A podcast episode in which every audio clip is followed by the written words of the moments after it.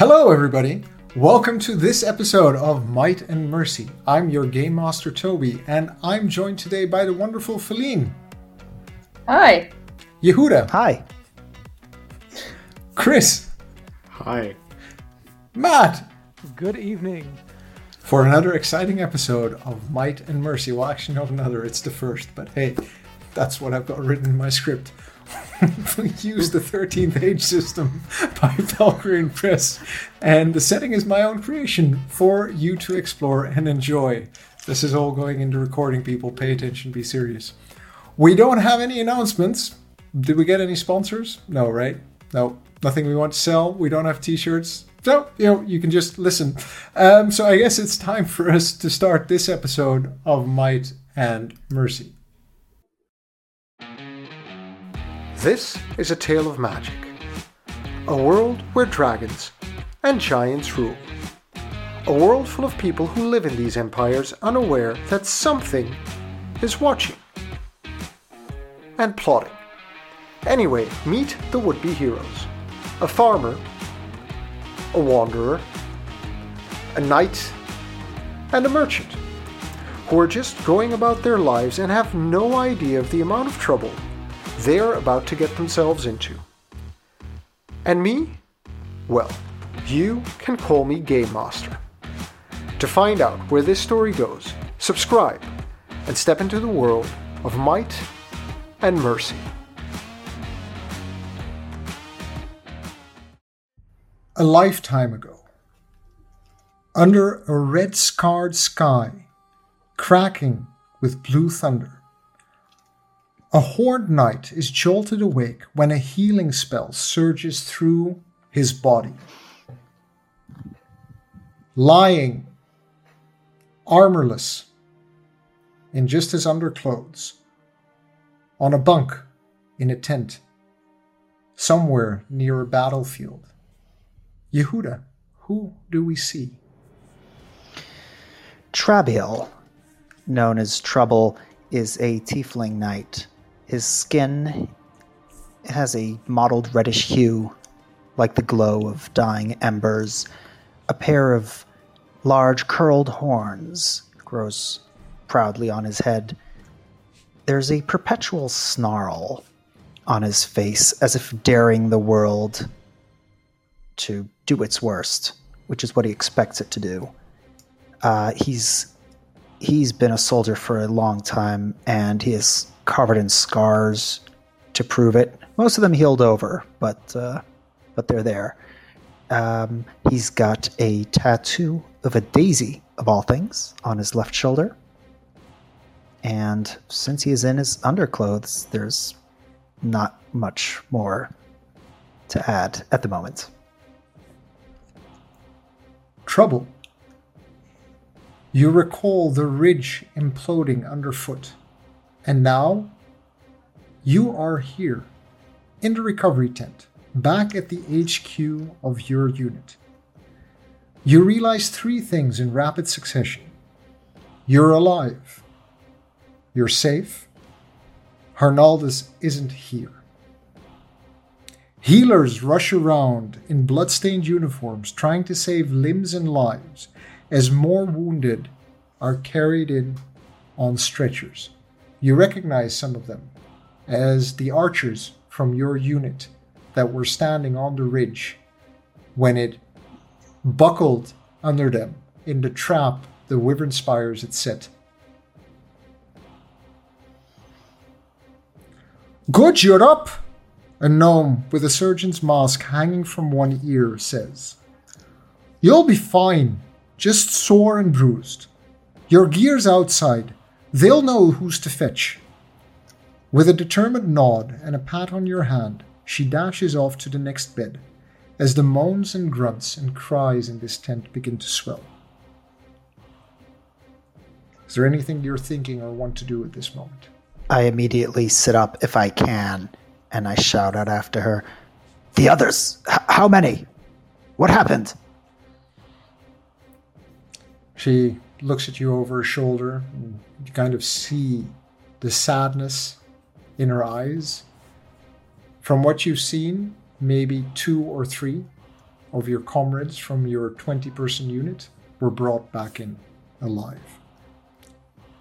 Oh. As you're sitting up on your bunk, a sudden storm of action outside the tent grabs your attention. Hold it! The sergeant shouts. It flies under the promise of peace. The tension that exists outside of the tent at this moment becomes instantly incredibly palpable for you. What do you want to do? My gear's not here yet. Is there any other gear nearby? I can't just lie here now.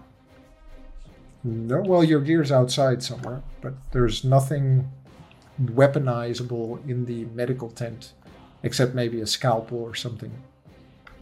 Well, I, I turn to the gnome and I seize her by the shoulders and ask, What is going on? I'm working here! Duh. I rush outside in my underclothes.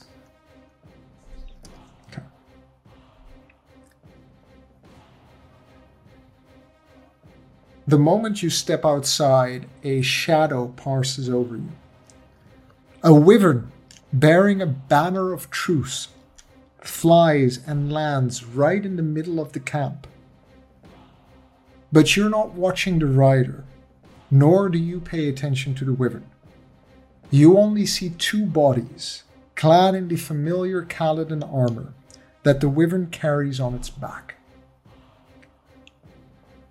You watch off to the right, where the command tent is situated, as Harnaldus' mother and his brother, Haran, the Fist of Valistar, and Rafa, the Elegant Brute, exit the command pavilion.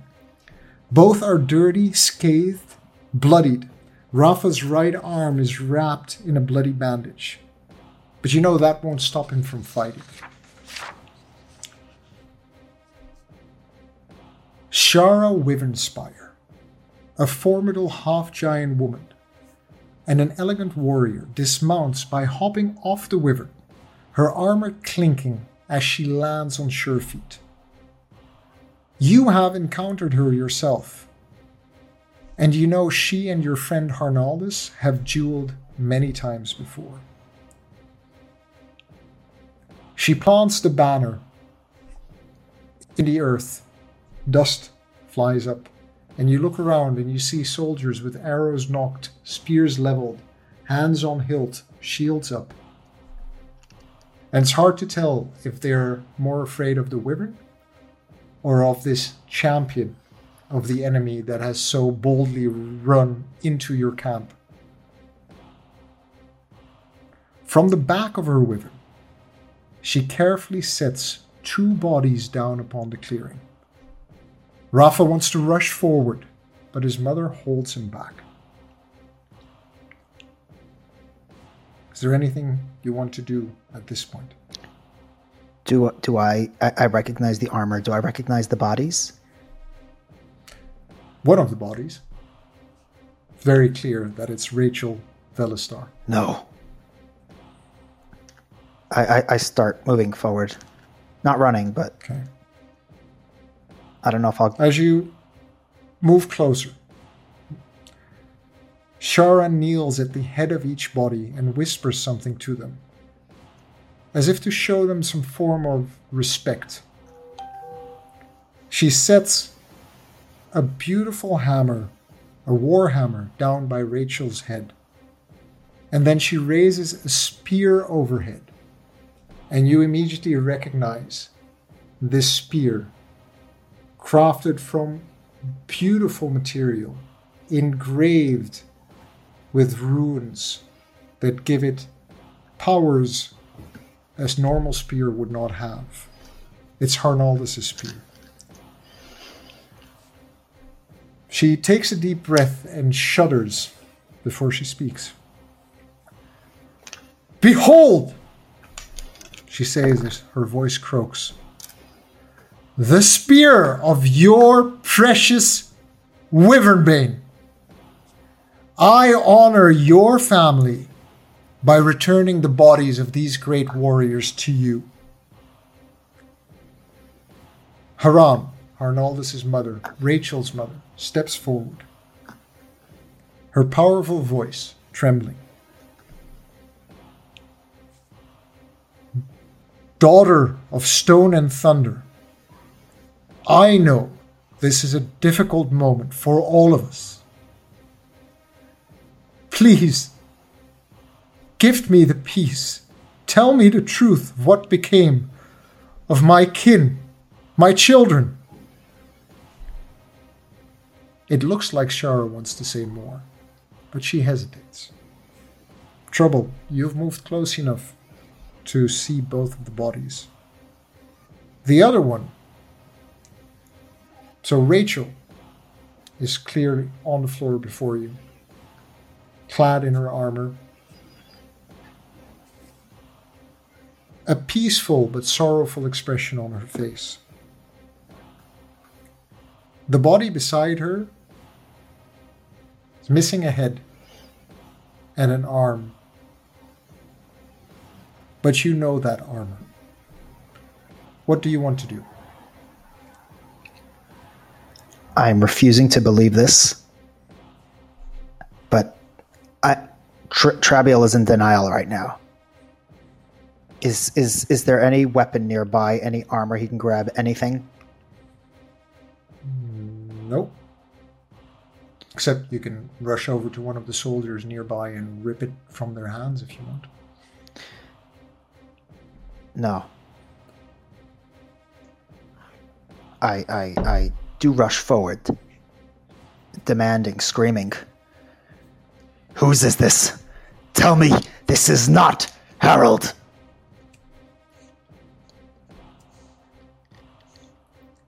Shara looks at you and then turns to Haran, Harold, Hernaldus' mother. Mother of lions, know that his memory will live on with honor. I will see to that. She turns, making to remount. Is there anything you want to do? Wait, is she still carrying this spear? She is. I shout after. You forgot something. She turns around, and grins at you. If you want it, you know where to find me. With that, the wyvern spreads its wings. The rush of air. I need you to make a, a normal saving throw, please. D20. And our first roll of the game 19. 19. As it spreads its wings, the rush of wind spreading out from it knocks some of the less sure footed soldiers back. You, however, lean into the rush of air, snarling at her maybe, as she gets up on Wyvern back, raises the spear overhead, and takes flight. Haran and Rafa rush forward at this moment, and you're all standing around the bodies, one of which is clearly Rachel. The other is mangled and maimed beyond recognition. The head is missing, one arm is ripped off. Acid has burnt its flesh and corroded its armor, but it is clearly the beaten, broken, and corroded armor of Harnaldus Haran Velastar, the spear of Kaladin, the wyvern bait. But you can't see his face or his arm. You do, however, see that his left arm is still attached to the body.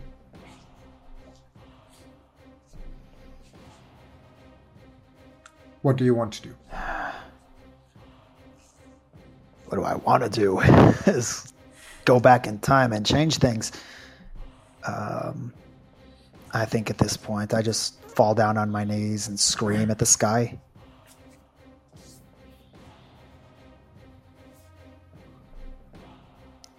And particularly at the wyvern in the sky. Well, at that point, I'm snarling, not yelling, and I mutter, Oh, I'll find you. I'll find you if I have to chase you down into the abyss. As blue thunder cracks across this red sky, this huge wyvern flies north and away from you. Haran and Rafa kneel by Harold's body.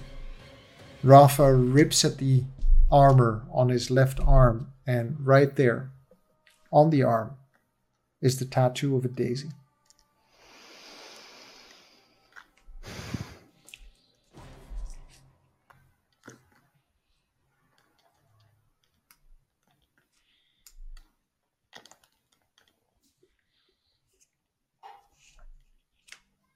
Damn. Moving on. Present day. It is mid afternoon, and daylight fades in the distant east as the dawn singer's breath that illuminates the land steadily heads for the world's end. Some say that if you were to peek over the edge of the world, you would tumble down into the abyss.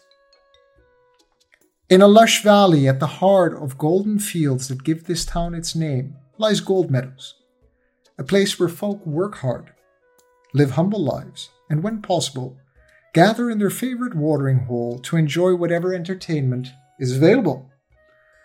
The tallest building counts three stories, and the largest is the keep of Lady Olana Bonebreaker, regent of Gold Meadows. Wide avenues, tight alleys, well kept storefronts, and rundown dives. This small place has them all. Not many from outside the valley pass through Gold Meadows, and those in power like to keep things that way.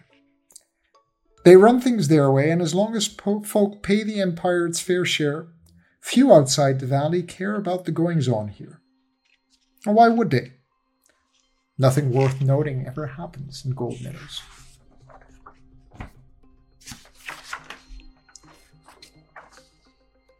The market at the town's heart prepares itself for the annual Titan's Tithe Fair, with special booths and displays being erected for folk from all over the valley to hawk their wares and make merry at the end of the week.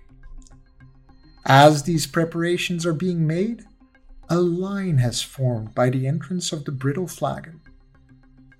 Miserable looking folk wait and chat. Or it's a racket, it is, one says. Quiet, or they'll flog you, another whispers.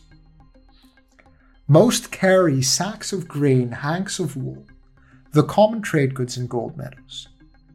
Some guide sheep and hogs, calves and chicken, but all look equally poor, mistreated, and lackluster. At the end of the line, behind a sturdy desk, sits the Reeve of Gold Meadows, Gratis Grabchak, or Greedy Gratis, as the folk like to call him. He twirls a coin on the wood, ignoring the farmer standing before him, and says,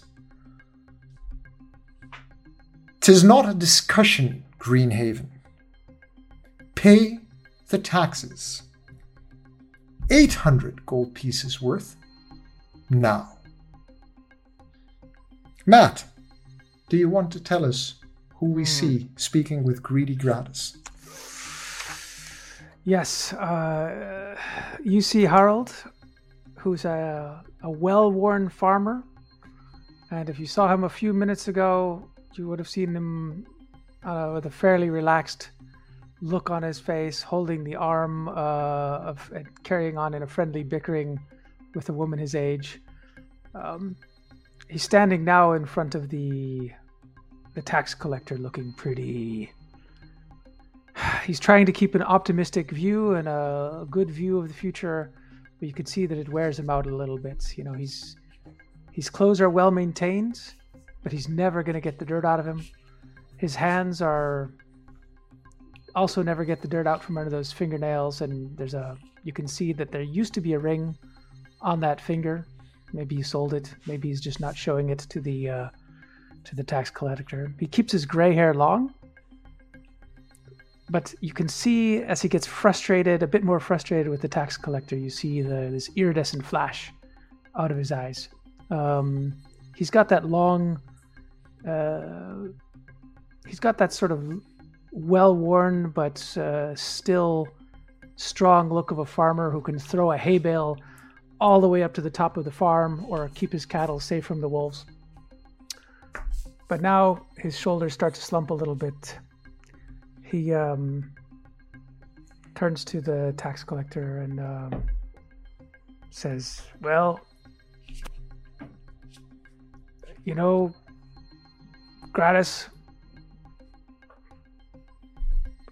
I can't get it for you today, as you know. It's been a rough year. I have plenty, uh, plenty in my cart, and we're gonna get that to you. But um, if I give, uh, yeah. But we gotta find a we gotta find a way to make an agreement on this. You can't keep doing this to the to the farmers in my valley. Greenhaven, you, Yeah. you misunderstand. Unlike my Quillen ink, the price is not on the table for negotiation. 800 gold pieces. Now. And he taps with a skinny, bony finger on the wood three times. Well, you can have the barter I brought. I've got a hundred gold and three hundred uh, and plenty more, and and there's another seven hundred in barter. Or I can bring you a cow. I can bring you, Gravis, Gratis, a cow to your farm next week. He looks at the uh, barter that you've brought along with you. Yeah.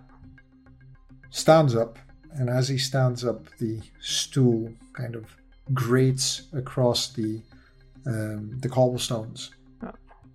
that the street's made up of. Hurts your ears a little bit. Ooh. He plants two bony hands on the desk, rises, leans forward a bit too far, stares right at you as he moves. Walks out around from his desk and starts to inspect the goods you have. I'll uh, whisper over to Alyssa. Alyssa, it's To who? time. Uh, my wife, Li- Lisana.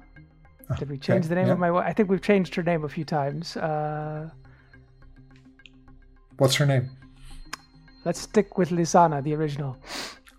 I'll uh, I'll I'll wink at Lisana, and it's time for her to uh, to do her little uh, to do her little. Uh...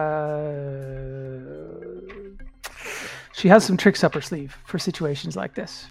As a, um, you can see she's got a few little runes hidden around her body, and uh, yeah, she looks like she knows what she's doing on a. Uh, yeah, she uh, she looks like she knows her way around a, a runic circle. Roll So, a uh, d20. tell me the number. Yes. And that number is a five. It's not great. So whatever she, uh, whatever little glamour she tries to put on our goods You that we usually you do doesn't work. realize you Yeah. realize that your wife is capable of a lot of things, and you see the little butterfly hop on her left shoulder and then Yeah. kind of fly up into the air around her cart, your Yeah. cart.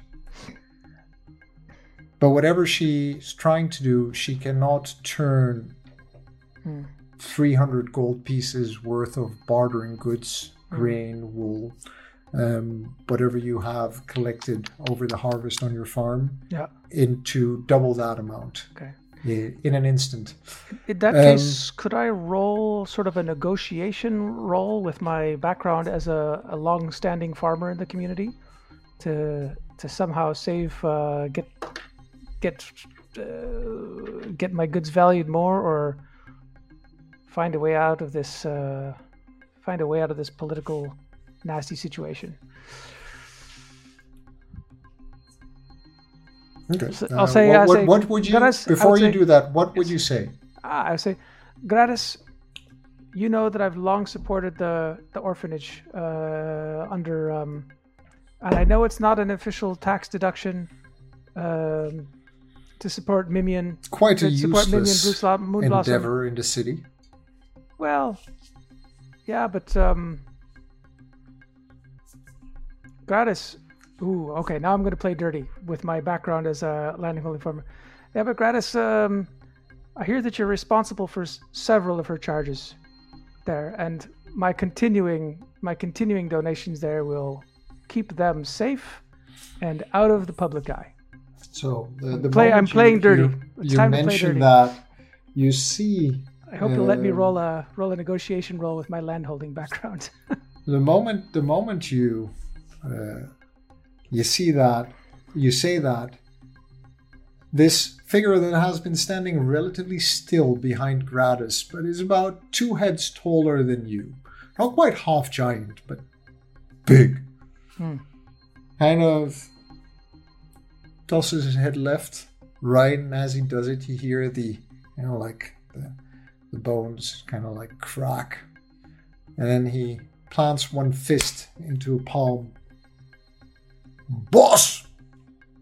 He making trouble again? And learned his lesson?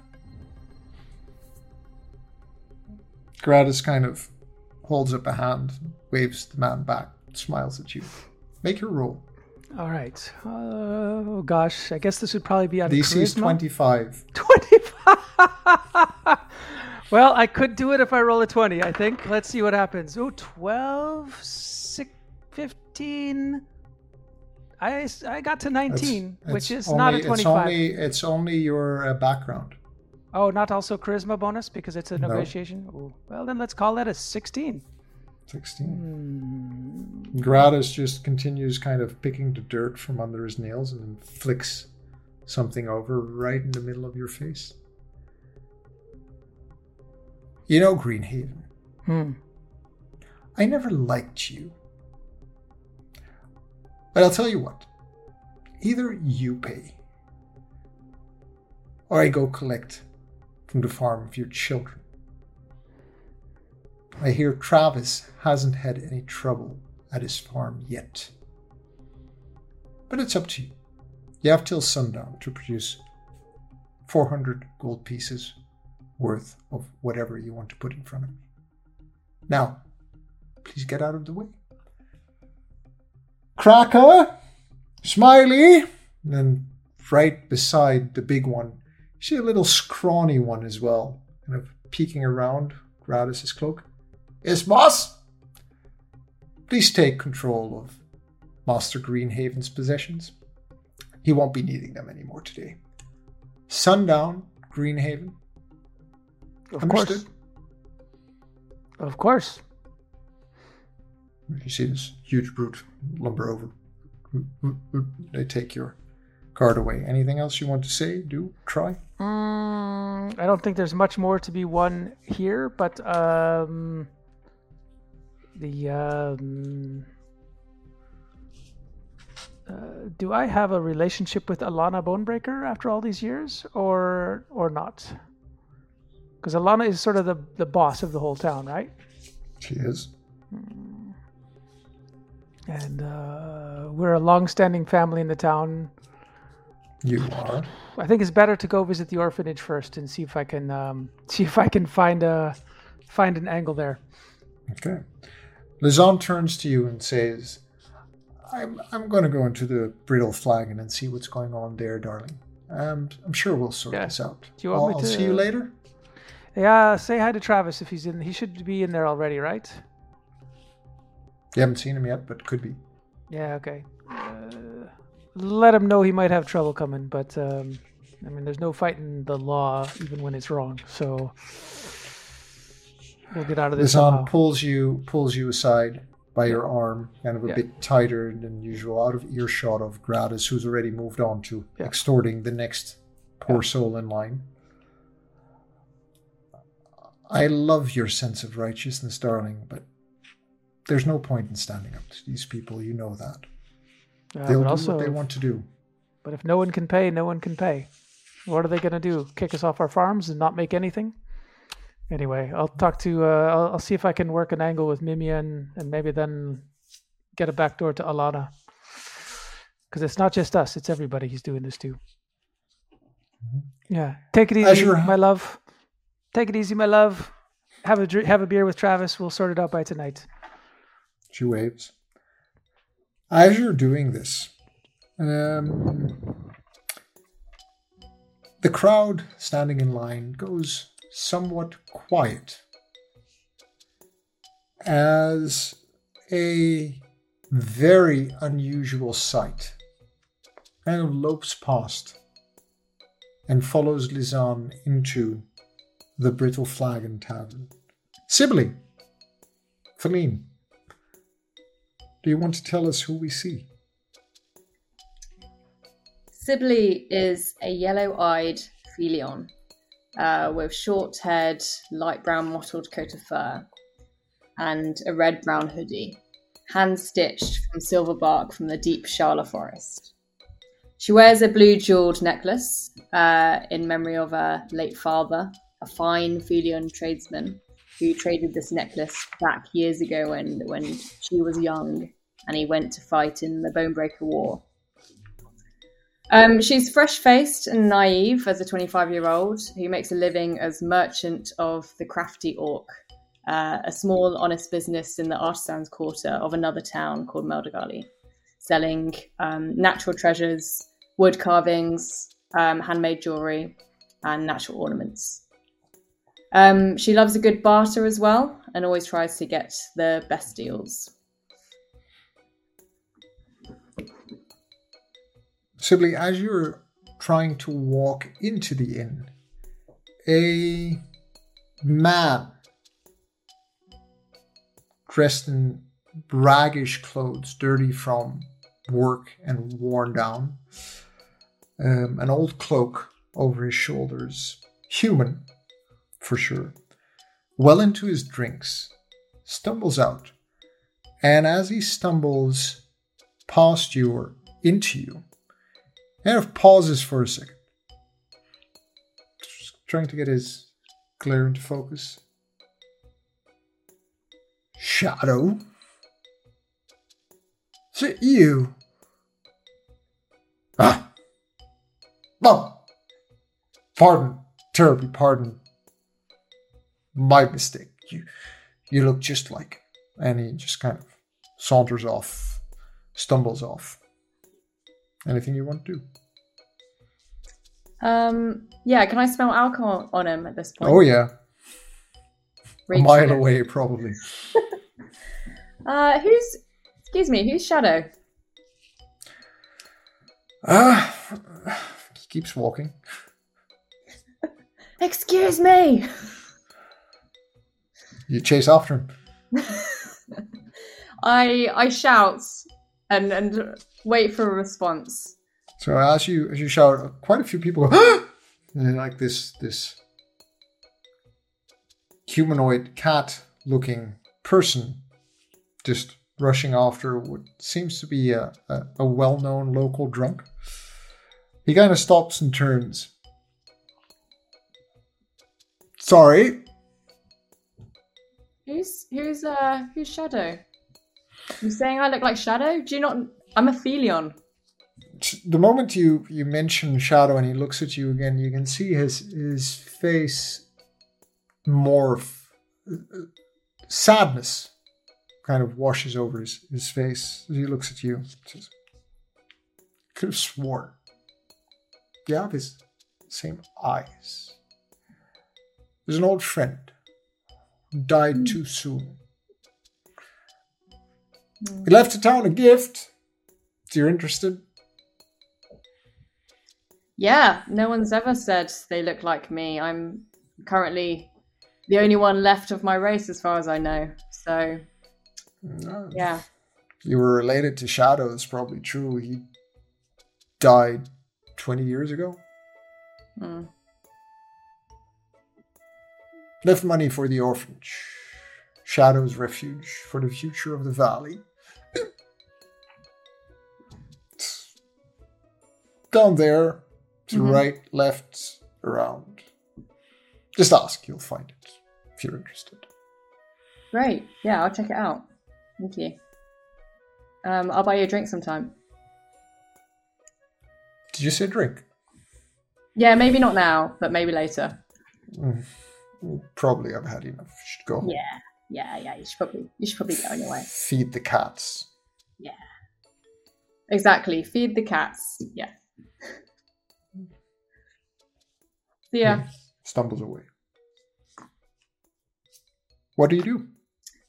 I um head to the inn for my for my beverage. Okay. Anything else you want to do inside of the inn? Um just have a relax. Do I do I know anyone, recognize anyone in the inn at the time? Take a look around the inn. Mm, you notice a couple of things about the Brittle Flagon Inn. It's an average, clean, run of the mill with a nice storefront and entrance. Um, and the sign outside over the door is a flagon that is cracked, and somehow ale is misting from the cracks in this sign but it doesn't quite drop down. So it just kind of like, you know, like one of these misters just kind of fizzles down. And then the top of your ear, the tip of your ear, gets a bit moist when you pass underneath it. It's probably around 100, 150 people in here. And it's nicely laid out. Rafters up top, illuminated by glowing globes that are slowly changing. And for some reason, you have the feeling that the color reflects the mood of the crowd inside. It's actually slowly dimming because there is someone on the center stage telling a story, a story you're quite familiar with.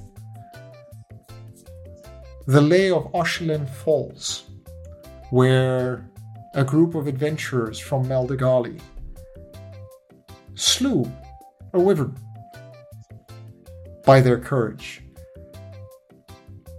You also notice, uh, right in front of you, actually, having walked in, you already noticed her before. A woman with a butterfly that is flying around her, which is an odd sight here. And she meets up with a man, probably 20 years her junior, give or take, um, who looks a lot like her, but also looks like the guy you just saw arguing with the Reeve outside of town. Grad is a familiar sight because you've seen him in your hometown on multiple occasions. The troubadour, the center stage, regales the audience with a tale. And thus, the orc cowered behind a rock as the brave griffin riders of Meldagali rode forth into danger to protect him and their home and brought down the Wyvern Grand. There was also a cat, but nobody knows what it did there. At this point, someone rises from one of the tables very near to this kind of center stage. Someone you are most definitely familiar with, but surprised to see here. Chris, do you want to tell us who Sibylle sees? Certainly. So, Tupuk stands from his table. He, he doesn't seem like your typical orc. He's in his late teenage years, which is about 50 for an orc. Uh, he's certainly slimmer and more of a stick than his cousins, not really looking like he's built for the front lines of an altercation. He's dressed in a shabby, oversized cloak that comes down partly over his face. And by the look of him, he looks like he's just another beggar on the street. Certainly, looks like he smells like it right now. He pulls his hood to one side, uh, revealing a thin faced orc with a chin beard covering the lower half of his face. Somewhat feminine features, which is strange for an orc. Um, He has bright orange, glowing eyes and a very pale olive skin. Um, but he seems to be a lot more open and invites conversation, which is something that, with the hood up, certainly didn't seem like it was possible. Um, as he's staring at the stage, he's clutching in his hand a dirty pamphlet that looks like it's seen better days. Um, and he's somewhat snarling and seems very annoyed by what's going on on the stage.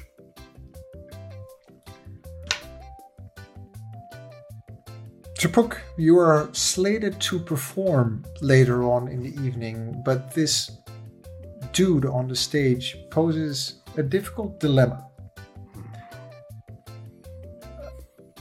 The crowd seems to enjoy his retelling of this tale, but you know it to be profoundly untrue, at least this version of it.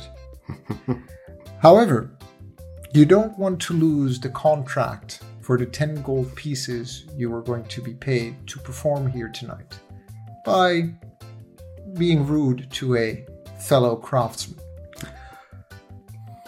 What do you want to do? So I certainly, certainly need the money. It's it's not been a not been a good year. So uh, if I don't perform, I won't be eating, and I certainly won't be sleeping inside tonight. So I say, I stand up and I s- clear my throat.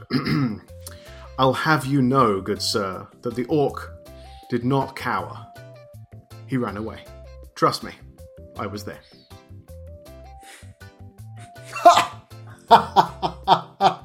Ladies and gentlemen, do you hear this? You were there, hooded sir.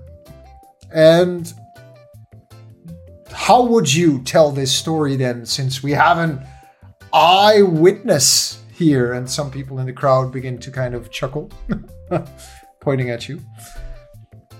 Oh, well, thank you so much for the invitation, I say as I stride towards the stage, stepping up Ah, lightly. hey, oh, ah, wait a m- dude. I thank you very much for the introduction, sir. I thank you very much. Please step to one side while I tell the story as it should be told.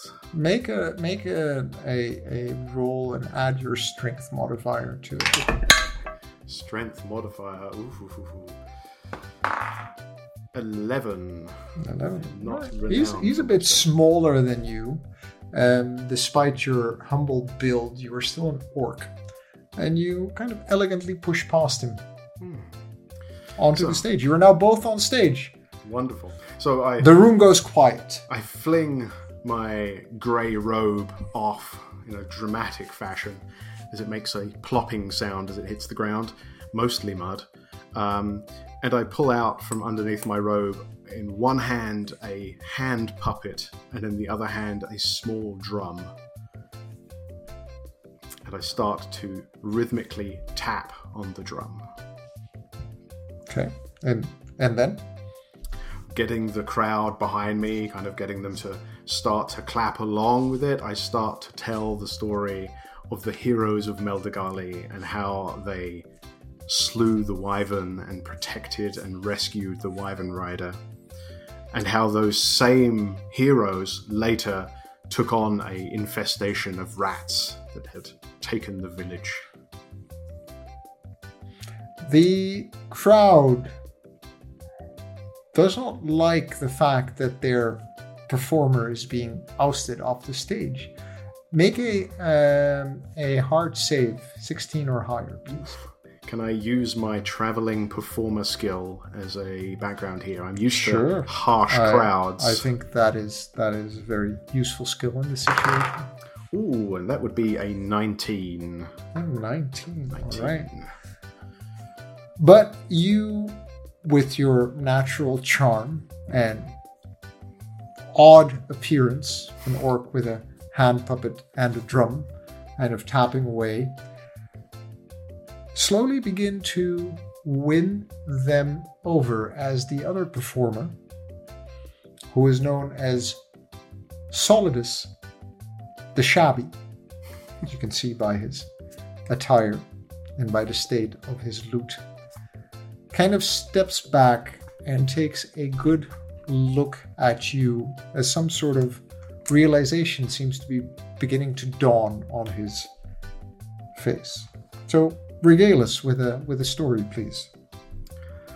Oh, so um, so the story of the the saving a town from rats. Um, we were uh, Once upon a time, once upon a time uh, in Meldagali, um, a, a brave a brave orc and his feline companion um, took to the streets to try and trace the infestation of rats that was ruining the city. Um, they tracked uh, the the rats um, to a, a house that was um, seemed to be the center of the infestation, but unfortunately fell foul to uh, the powers within and were blamed themselves for a murder that they didn't commit. Because of that, they had to double their efforts and track where these rats were coming from to prove not only their innocence but also save the town. Because of that, they ventured underneath the city um, in order to find where these rats were coming from. Um, because of that, they found the central lair where uh, one of the inhabitants of the city had been communing with the rats and bringing them out to attack people in the town for their own benefit. Uh, finally, uh, the heroes emerged and um, brought down this evildoer and had them arrested for what they were doing. Unfortunately, the evil rat that was uh, signing the deal, the demon, somehow escaped. We will find them. We certainly will find them. The crowd applauds. And as you scan the crowd, you think you see a familiar face, but it's a bit hard to see in the now dimmed down interior, except for the glowing globes that seemed to have clustered atop of the stage and seem to be beaming the light straight down onto Tupuk. Uh, Sibley, it is quite the stage for your friend to uh, to have taken. Alas, trouble. Solidus steps forward and strums his lute, and a string breaks, and he looks down, somewhat disappointed. So you expect us to believe that you know about the slaying of a wyvern and were instrumental in clearing out a rat plague because rats and wyverns are obviously in the same league. Dear people in this crowd, I present to you a fantastic storyteller in the truest sense of the word. Word. Now, let me regale you with another tale and let us see who the best storyteller is tonight. Do you think this man is up to the challenge? Strum. Partial strum with his broken, broken lute. It's somehow magically fixed again. It's very strange. Hmm, interesting. I am certainly up for the challenge. Uh, I, I can not only tell a good story, but I'm pretty good with the drum and the puppet as well. Contested charisma roll. Go. You need to beat a nine. 17. 17. Solidus begins. Pay attention, kiddo. This is a classic. there they stood on bloody land, the rebel leader, maul in hand, as the warlord made his final stand. The string breaks again. The crowd kind of goes, ah! Bound by honor, doomed by fate, both cut and hurt in dire straits. I'm sorry. and he walks over to the side of the the podium, tries to drink some ale, realizing that his cup is empty, kind of growls and set it, sets it down. Slime, they died with thunder strikes. One swift, one hard, doomed from the start. The warlord fell, and for mercy cried which the bone breaker with wicked blow denied. You know this story as the lay of the jewel on Ram's Hill, the founding story of the bone breaker rule in this valley. But it was a very terrible performance. Oh dear. He steps aside and gives the stage to you. So uh, I will step forward and to, to keep it brief, I will use some of my prestidigitation skill to make it appear that my puppet is singing the song that he so terribly butchered a moment ago, and use ghost sound uh, cantrip to throw my voice as if the puppet is besting him in his own game. Sounds really good. And it works. The crowd is roaring Sibylle from where you're standing. It's, it's a good performance. Is there anything you want to do, Sibylle? I shout out at the end of his um, terrible performance. He's telling the truth. The bard, Topuk, he's telling the truth. And then I start walking towards the stage so that Cool. Topuk can see me. Wonderful. If I see Sibylle, I will sort of just abandon whatever I'm doing and just jump off the stage and, and give her a big hug. Hey, get back on the stage. You can't just leave. We want more stories. Who's the best?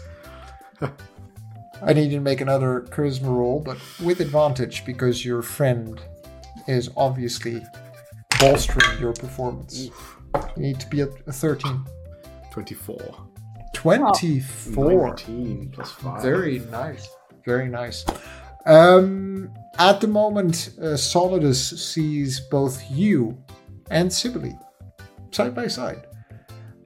The strange kind of look of recognition or dawning of an insight on his face now turns to surprise, genuine surprise, as he seems to be putting one and one together the orc and the Felion from his tale.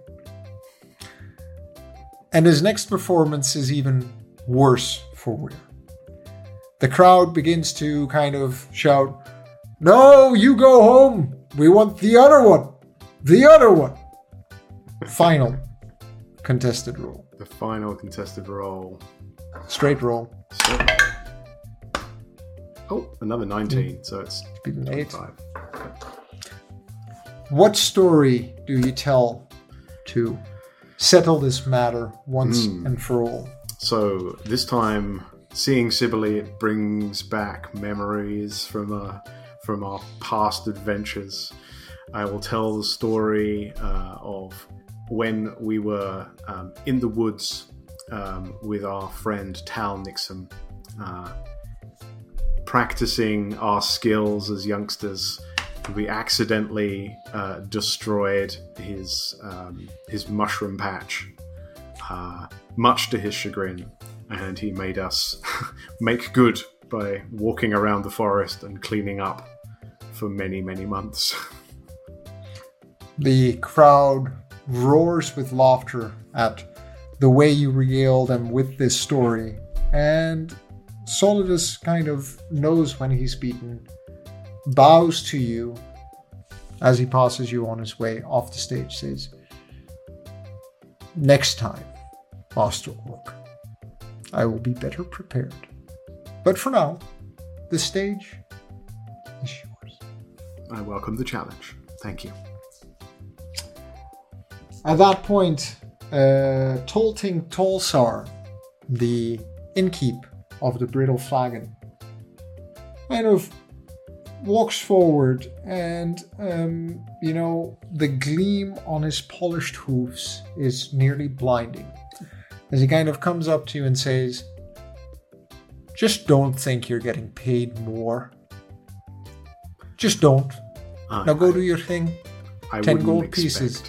I wouldn't expect more. I've Right you are, you shouldn't. Yes.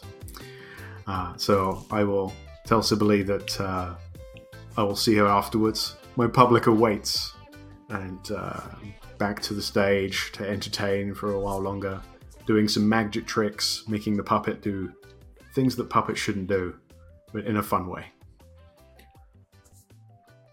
The crowd watches.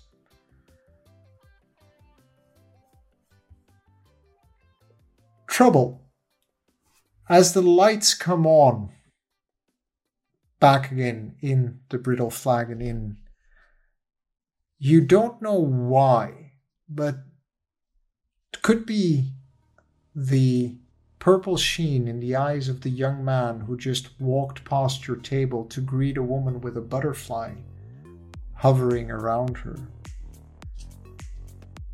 Snaps you back from the memory of a wyvern flying away, streaking across a red sky, to the interior of the Brittle Flagon Inn, where you sit in the back with your hood up in a dark corner, trying to stay as obscure as you can from the folk here after having spent the last few months on the road trying to get here. You've taken in the scene with the orc and the Ophelia. Is there anything you want to do? Um, is is is the bard still telling the stories and performing? The uh, orc has now taken Right, the stage. the orc bard. He's he's the real bard. Um, yeah, I'm I'm I'm trying to stay out of the light right now. Uh, I do not need attention currently. So, but I I am interested to hear uh, to speak to this bar to the to the orc once he's done. But I'm obviously not going to stride across the crowd and not going to interrupt him. So I'm sitting there quietly listening, and I'm just going to wait for the opportunity to come up to him after the show, after the performances are over. Let's uh, create a little montage to fast forward, starting with um, Harold outside of the Brittle Flagon. Harold, what is something you're doing outside of the Brittle Flagon as time passes? Um, well, my first stop was to head over to the orphanage.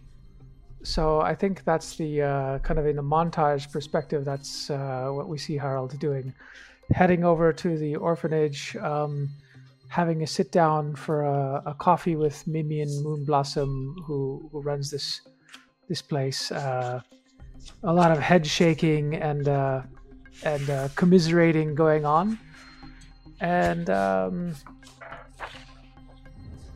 I guess in a view, in a visual view of a montage, some discussion, some debates, uh, some frustrated views, and then eventually, um, uh, kind of they shake hands.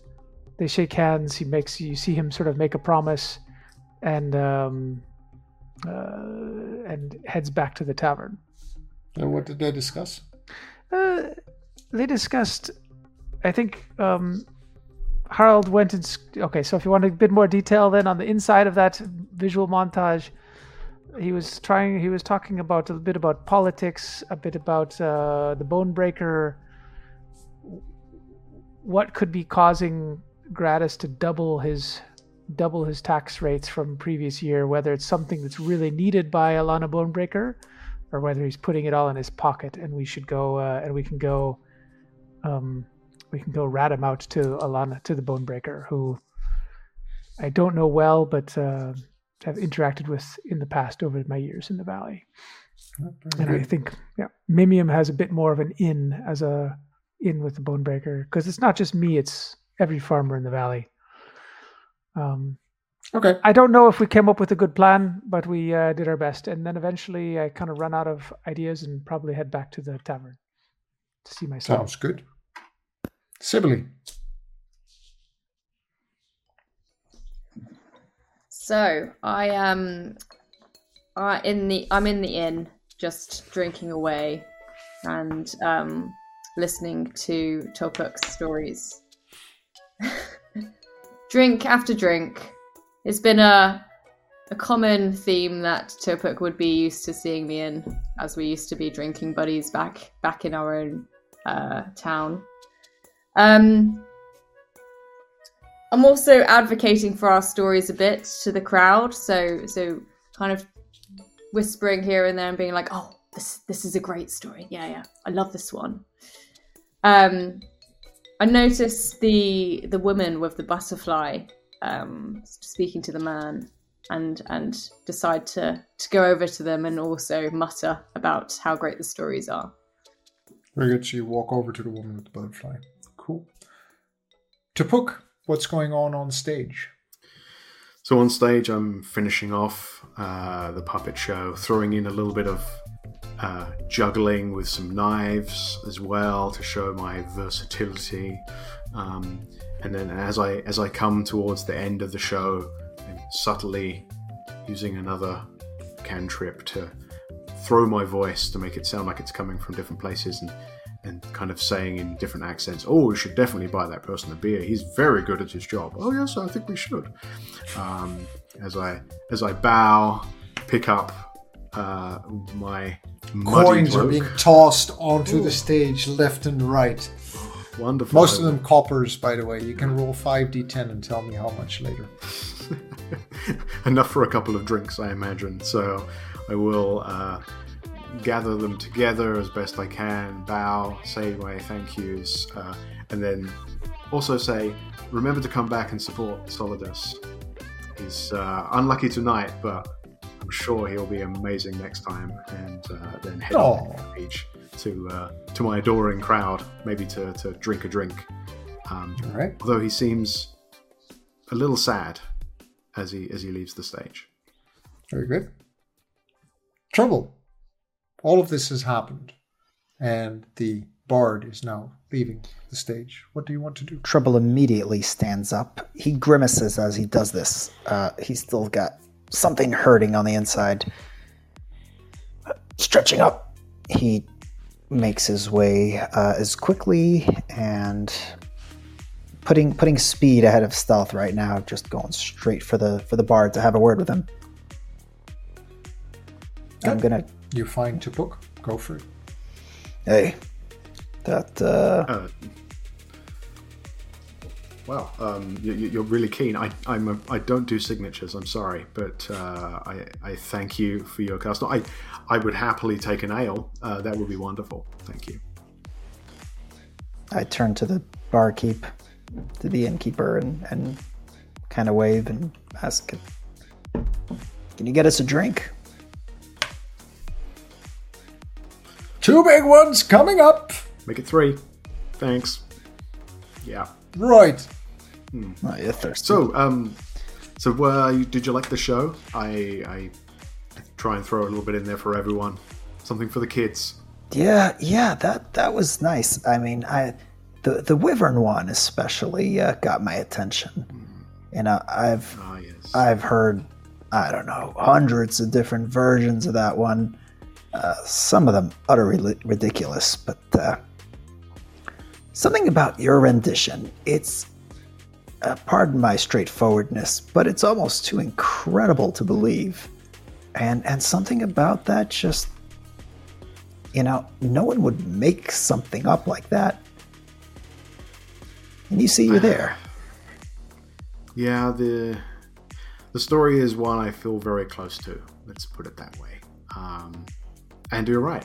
You know, it's so crazy, no one could make it up. I mean, if I made it up, I'd make it sound a lot more heroic than it really was.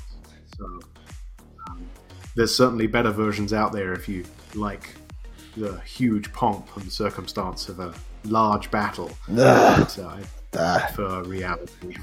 No, no, believe me. I'm on the I'm on a bit of a break now. Ah, recovery I'm subtly kind of waving to Sibylle to, to come over and save me from this rambling drunk fan. She's very busy. She doesn't see you. Yeah, I've had my fair share of battles. They're, they're not what interests me, but uh, wyverns, though. I mean, down here in the valley. CC, you were there, huh? yeah, I mean, it was a small wyvern. Otherwise, I think the story would have been very different. Probably not told at all. Um, but uh, yeah, it, it was it was certainly an experience. So why why do you why do you like wyverns? No, oh, Big fan. no, no, no. Uh, nah, I, I, Okay. I couldn't care less about wyverns. It's, it's, it's the story, you know, your talent and all. But uh, I mean, since you brought up the, the topic, when you say small wyvern, like you mean a young one or just Well, I, I, I mean, I, I did The measure ale is brought to you. Ah, perfect. I'll take two of those. Um, yeah, I, I, I mean, I didn't measure the wyvern uh, in, in so much as it, it just it seemed smaller than I imagined a wyvern would be, um, and it certainly seemed uh, less able to kill us. Let's put it that way. Nah. Yeah. So, uh, where where did it come from? This wyvern? Just curious. No, this was it was flying over the mountains, um, and I, I guess it just saw saw something that it thought was food. Thought it would take a shot at it, but unlucky for it, it, it came across more than food, Huh. and it was the only one. So maybe it was lost. It, what what direction did it come from? It's it's your story. I'm interested. I really. I, I mean, uh, north northeast. I say randomly, not knowing what direction it came from at all, but hoping this person will just go away. It was a windy day, north northeast. It, it was almost dark. Um, uh, it was late in the month. Wasn't a full moon. No wind. Not raining. Slightly overcast. And uh, thank you, sir. So trouble. The, the fact that he says north northeast is kind of strange because the empire is to the north, and there are giants in the empire, but no dragons north of this place. You are 100% certain of that. do do I think he's lying, or does this just seem curious? I'd say it just seems curious. Probably doesn't know where the women came from. All right. So trouble obviously does not take a hint. Uh, it's it's not his strong point. He's he's like following Tupuk. You know, um, Tupuk walking away is like an invitation. Follow me. So that's that's uh, that's what he does. Yeah. So Is it though? In the meantime, near the bar, Sibylle, you've navigated the crowd to the woman with the butterfly that is hovering around her. And as you walk up to her, she is joined by a man with graying hair, stoutly built, who has just walked back into the inn. And she kind of grabs his arm, gives him a peck on the cheek, and they smile at each other. They are definitely together, and this man has a purple sheen in his, eyes, which the boy, or the younger man, standing on the other side of her, also has. And as you see the three of them standing together, it's very clear they are a family. What do you want to do? So I I approached the the woman with the butterfly. I, I'm like, hey, isn't the story great? I um yeah, I have something that you might be of interest. And I, I reach into my bag and draw out this wooden rat.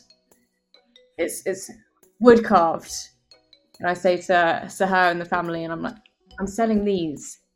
Best price that you'll get on the market. Um, they're they're handmade from wood from Charlotte's Forest, about you know three kilometers north. And do you know what? These are exactly these are special. These are special products, and you'll get them for cheap. Two silver pieces. That's it. So at the moment, as you approach and start your your sales pitch, you hear the the woman kind of say to the uh, the, the uh, middle aged man by her side, so, "How is everything at the orphanage?" Um, but you don't get the answer because you kind of interject yourself into that conversation. Um, Oops. a quiz, quizzical Good look time. on Lizanne's face, on the, the woman's face. Um, Harold, how do you respond to the Felion kind of walking up to Oh, your family? well, You've I never mean- seen a creature like a oh, person like okay. this so this is a ever. unique creature. So uh, never, never in your life. Special sale price. say, um, I mean, ma'am, have a seat. You can join us if you want. Uh, we'll happily buy you a beer. But it is uh, it is tax season, and and uh, this is not a great time to be buy for any farmers in this place to be buying. Um, Oh. uh, Lizanne, have you told Travis uh, what might be coming? Uh, or should I We've do that spoken. later? He, he knows. Okay. Yeah, I, I'm- I'm sorry, ma'am. I mean, it's it's. Oh, well, I mean, can I take a look? It's it's beautiful. Uh, it's Yeah. beautiful woodwork, but um, I I have to say, um, all of the barter goods we brought to town were taken away, and I didn't even get to make my donation to support the orphanage this year. And the tax man is coming for my son's cattle uh, tonight if I don't find more. So Oh god. uh, I, I I mean, okay, the cattle come and go, right? This is a normal cycle here. That the, but this is probably the worst day that you could come to town and try to sell the farmers, uh, ma'am. What what what town are you from? Oh, Where do you hail from? I'm from I'm from Meldigali, and these are rare specimens. I've got a whole family of different rat carvings here. This is a bigger one, but I've got the smaller version of this. If you want half the price. Wow, do they? Honey, would they scare away some rats? Uh, Lizanne probably then looks at me and says, like, "Do not try to buy one of these things." probably my wife looks at me like, "Do not Your your wife your wife kind of looks at you and then looks at uh, the Felion or Sibylle. Wait, they're obviously She kind of she kind of grins, um, eyes Sibylle over and says, "Oh, "I would have thought Charlotte's Wood was to the south." Uh, yeah, yeah, yeah. It is. Yeah, yeah. Sorry, uh, my mistake. My mistake. But genuine, genuine goods from Charlotte's Forest. The moment she she smiles at you, you realize she reminds you very much of your friend. Which friend? the, the bard. the She orc. reminds you very much of your friend um, with whom you study in uh, in the woods. She Oh, has the same face and the same hair, but Kester is younger, but definitely, uh, de- definitely looks like this woman. Hmm. Can I tell that she's maybe related to Kester? Worth a guess. It's up to you. Just giving you the Hmm. information. Yeah. Okay. In my in my slightly tipsy state, I approached the woman again, and I was like, "Hey, hey, you look familiar. Have, do you do you know someone called Kester? I have a, I have a friend. We were students back uh, last year, and we used to practice magic in the forest. I wonder, like, do you know? Do you know her? My eyes will light up anyway, even though uh, I don't control the NPCs. Uh, but does Lizanne answer since the question was to Lizanne, I think? Do you want to? Do you want to jump in? Um, so, well. Oh, you're a friend of Kester's. We haven't seen her in a we haven't seen her in a while. We miss her. I mean, then we have to buy you a beer and a meal. And I mean, I can introduce you to some people to sell your goods, but we can't buy any ourselves. So, uh, Okay. We can, we can introduce you some that. folks that could maybe buy, but uh, we're definitely not in shape to buy ourselves. Uh, how is Kester? And we'll just start uh, asking uh, a bit of stories about. What, what, what, how how is she faring at school? Is she is she picking things up? Is she learning? Oh, does that mean you're studying the same things that Kester are? Oh, Yeah, yeah, yeah. We're we're learning magic together with um our our mentor Tal Nixon. At that point, Lizanne kind of leans over and kind of slips her, her arm into yours and says, No, no, we don't talk about that out loud here, dear. Never know who's listening. Come, let's find a booth. Let's sit down and let's talk. And she kind of guides you. How about my beer? They'll they'll come. Harold, yeah, yeah. I'll get beers. Uh, Right. I'll slap my I'll slap Travis on the shoulder and uh, walk up to the bar to get beers.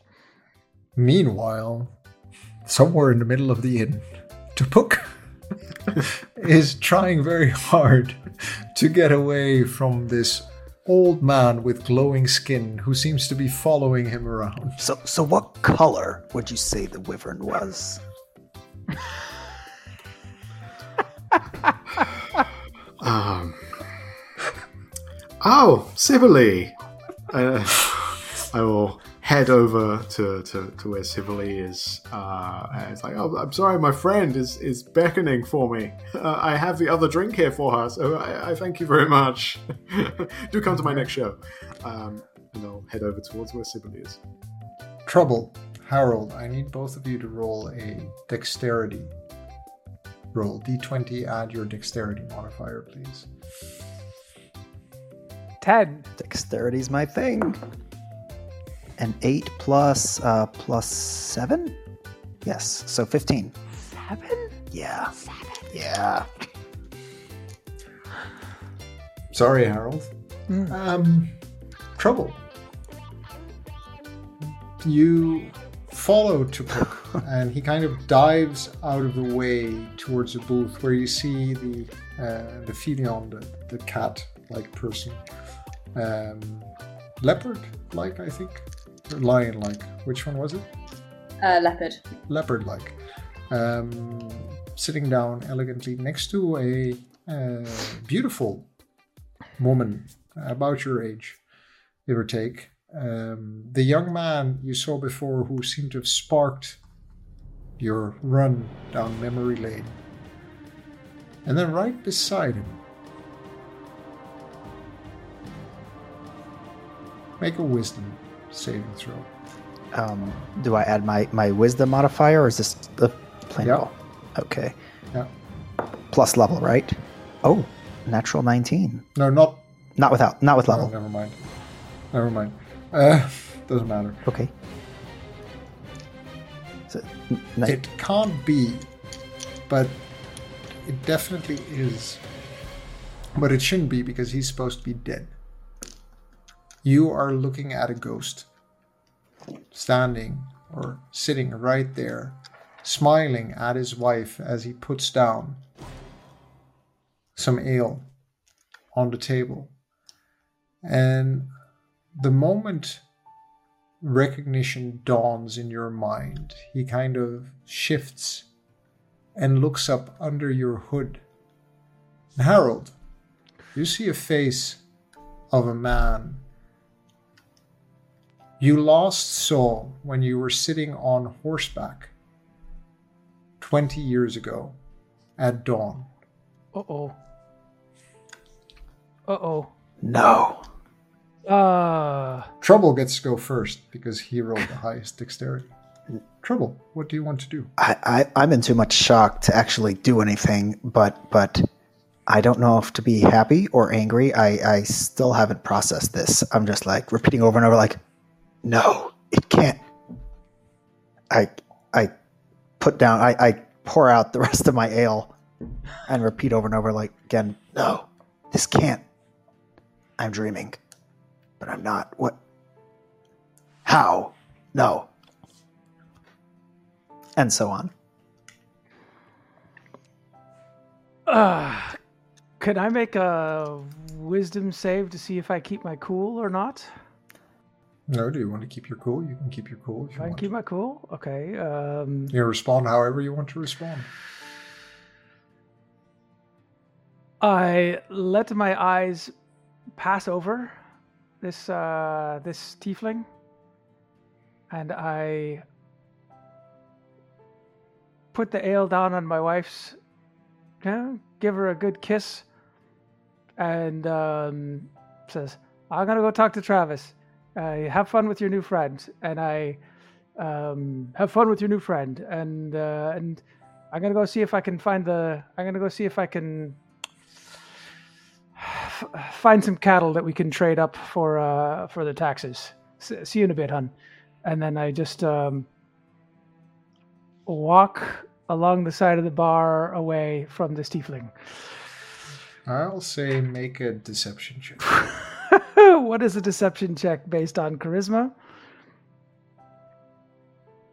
Yeah. And Uh, trouble. What is your what is your wisdom score? Uh, my wisdom score, The ability score. the score itself is a 14. Fourteen. So that's your DC. Could I use my landholding farmer, No. my years of landholding farmer, as a way to like really no. go into this life as a farmer? No. Okay, I got an eleven. I would have made it with my background, but no. Okay. Trouble. You're not having it. He's he's you, you've dealt with enough people trying to give you the slip over a lifetime of soldiering. No. Oh, no, you don't. Hey, you owe me some answers, buddy.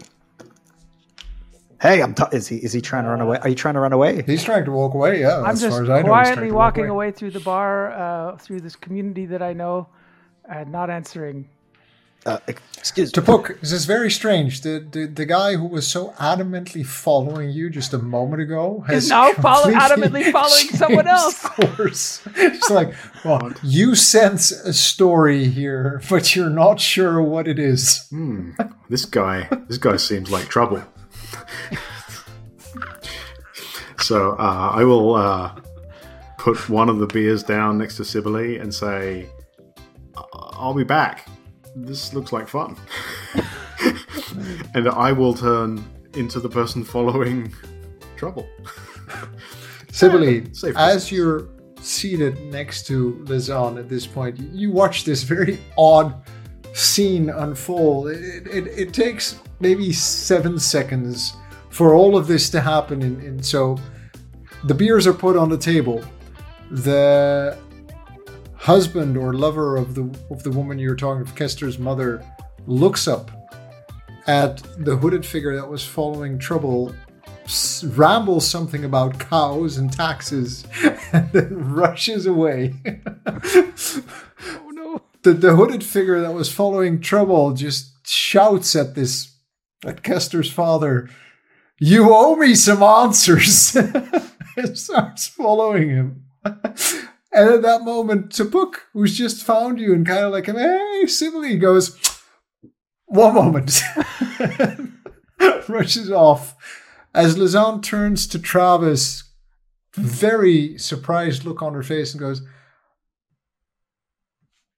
You better go check on your father, darling. Let, let us girls catch up with each other. I'll, I'll find you later. And Travis kind of goes, yeah, Yes, mother, of course. And just kind of gets up and, and follows Tupuk. And it's now you and Lizanne at the table. I feel like I am nodding along to what Lizanne is saying, but my eyes are following what is happening around me. Mhm. What else do you want to do? The scene, the camera is on you at the moment. Um, so so what are we talking about at the moment, Kester? You were talking about Kester, yeah. Lizanne's all yours. Hmm. Um, I asked Lizanne about uh, the orphanage. I, I want to know a bit more about her involvement there Oh. because it's obviously just happened from the drunk guy. Sure. Uh, yeah. Um, Mimian Moonblossom runs it. As- far as I remember, um, a man named Shadow left his earnings at the end of the war. He was hurt or injured. He died shortly before the war ended. and he wanted his money to be put to good use. And there were a lot of children that were left without parents. So he set up, well, Mimian took his money and set up the orphanage, and she called it Shadow's Refuge.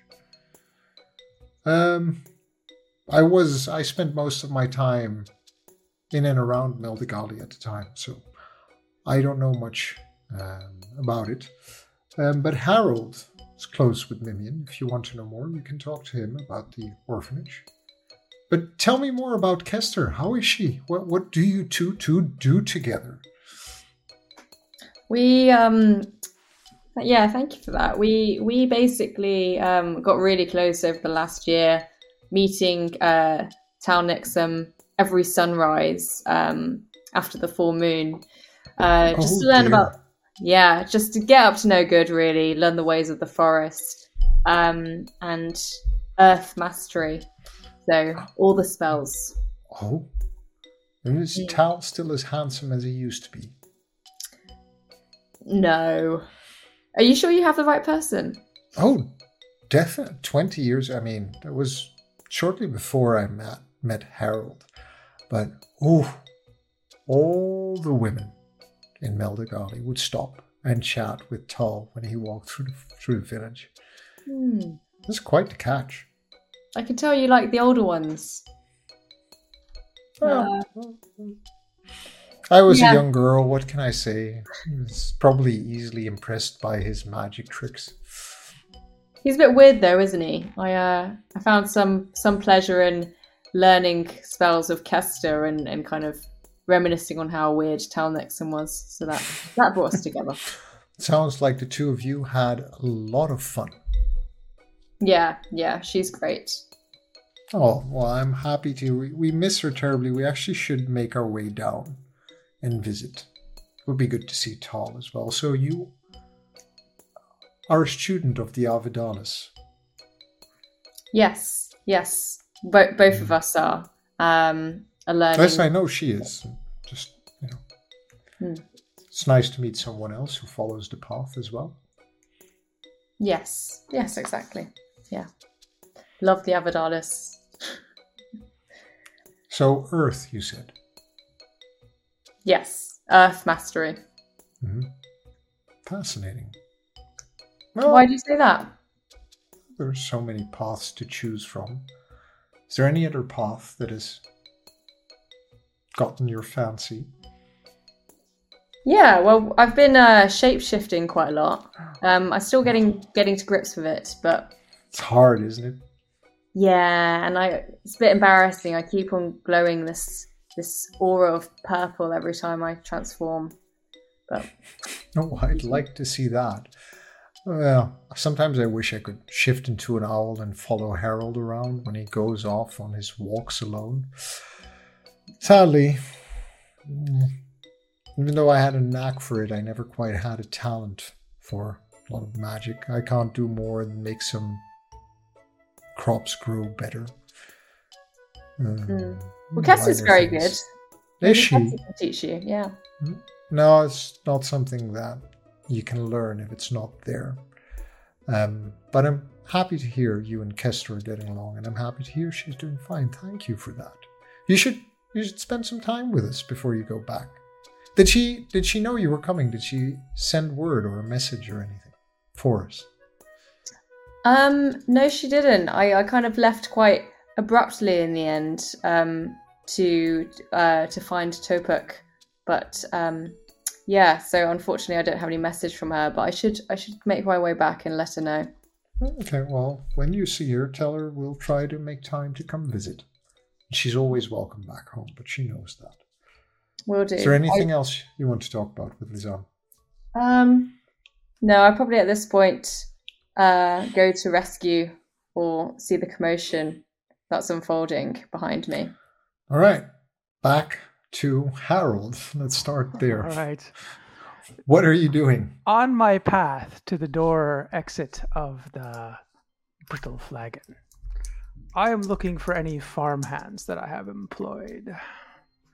Uh, is there a table full of, say, three or four farm hands that I've employed as I head for the door? On my farm? Sure. Yeah. All right. I will go slap uh, whatever coppers I have. Uh, say uh, Felix Ferris, Felix and Ferris. Yeah. four beers. If you slow this, if you slow that guy down for five minutes, and I uh, slap Fergus looks up from his cup and goes, and there's I think got four Sorry. friends at the table. So you got Felix, Ferris, and Fergus. Yeah, Felix, Fergus, and Fergus, and I slap enough coins down to say two beers for each of you. If you slow that guy down for five minutes, and then I head for the door. Uh, There, there's no concept of minutes in this world, but I think Well, they get what you mean. there's a concept Um, of time. so you you don't rush out. Don't hurt rush him. out the don't door. let him out. All right. I will say you make um, a uh, contested strength roll uh, for with trouble. So go ahead, roll strength. Me- oh yeah, because I'm rolling for them. Got it. Yeah, trouble. Strength roll, please. Oof. Okay, I, Eight. 16. Oh, 13. Uh, 13 if you add my uh, Your strength. My strength. And I guess I don't get to. plus five? Yeah, 8 plus 5. Yeah. Natural. I don't suppose I can, uh, again, add my background as a farmer.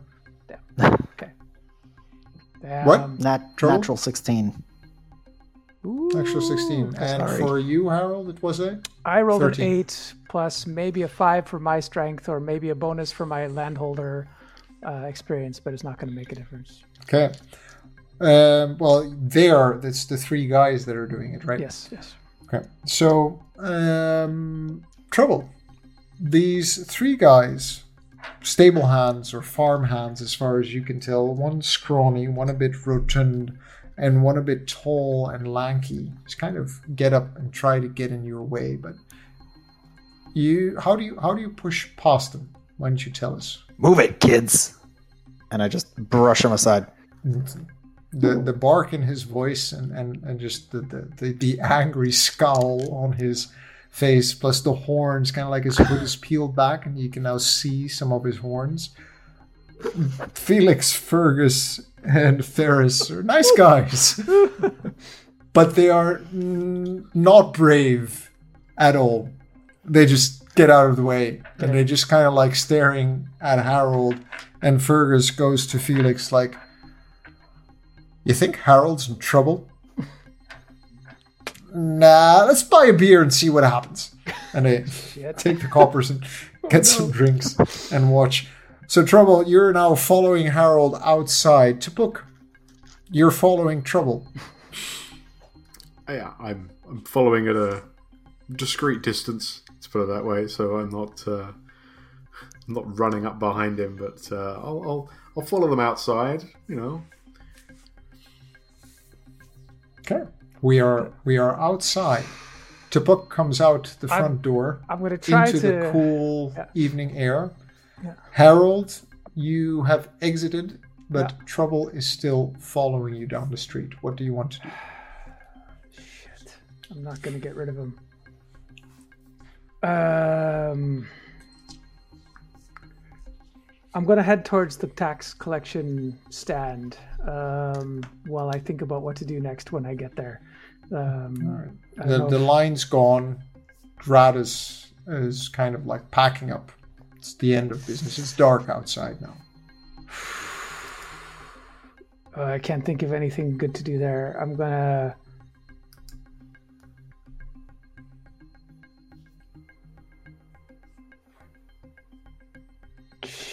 Oh, I'm really out of ideas. Um, obviously, this this guy is still following me, right? This weirdo. Yeah. I'm gonna um turn on him and say, "Look, man, I got enough trouble around here trying to pay my taxes. I, I don't need some devil coming in causing trouble in my town, okay? Oh, wow. Uh, I, I, The tax man's back there. He's got some big tough bastards. If you cause any trouble,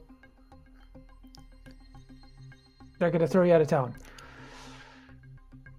I look him in the eye and I, I, for a moment, I wonder if I might be wrong about this guy because there's no way that Arnaldus would be pulling anything off like this. I and I, I can't figure it out. Do you remember what happened 20 years ago?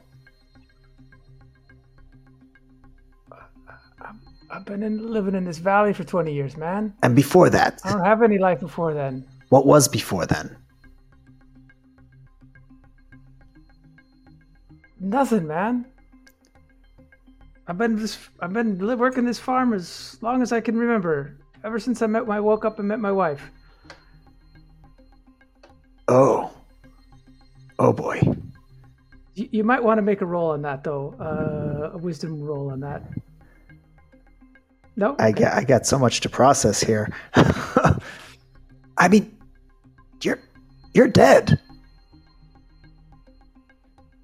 Don't tell my wife that. No, you, you ah, is um uh off. Well, not not meta question, but is is there um are there any? Do I see? Sorry, Oh, sorry. Go ahead. I was, I was just gonna ask if like is there any kind of mythology or legends about people coming back from the dead or anything? No, no, Nothing. Okay, aware of. this- you are you you inside in the bar with the beer in hand. In that moment, you are convinced you've seen a ghost, but you can change your mind at any time. Do do I see the orc coming up? Do I see? Uh, You see the orc in the door opening of the brittle flag. Okay, so like obviously listening to us or something like that. I, Yeah. I'm gonna I, okay. I'm gonna change. I'm gonna change my um my demeanor a little bit. I'm gonna loosen up my shoulders. I'm gonna walk a step closer to you and uh, reach out my hands and and grab you in a and sort of grab your shoulder in a salute sort of thing that you probably remember from the past. I'm gonna look you in the eyes. I'm gonna look you in the eyes. Says, I don't need any trouble here. Ouch. Trouble? I trouble? I've got a good life here. I don't need any trouble. And I'm just kind of gonna clasp clasp your hand in this way. Uh, yeah. You don't. What? What about your mother? Do you know what she's gone through? Please, please, please. That guy tell, tells a lot of stories. There's a lot of people who tell stories. And you have no idea what would happen to my family. Tupuk, make a make a wisdom check. Don't Oh, add no. your level, just d twenty plus uh, um, with a Plus wisdom. your wisdom modifier. I'm a farmer. I've been farming here for 20 years, and I It's a really. And this is where I belong.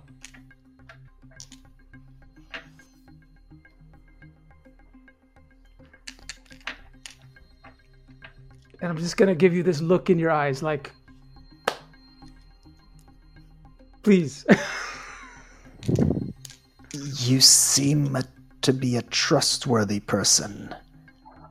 Can't trust a lot of people in this world, but you look like an exception. Who, who are we talking I'm, I'm to? talking to, to to this farmer. Ah. I'm gonna give you the benefit of the doubt. For now. I will want answers. I've missed a friendly. Uh, I mean, um, shit. I How about I meet you at the or? Let me meet you at the orphanage where it's quiet. I'll bring a bottle of whiskey, and we can uh,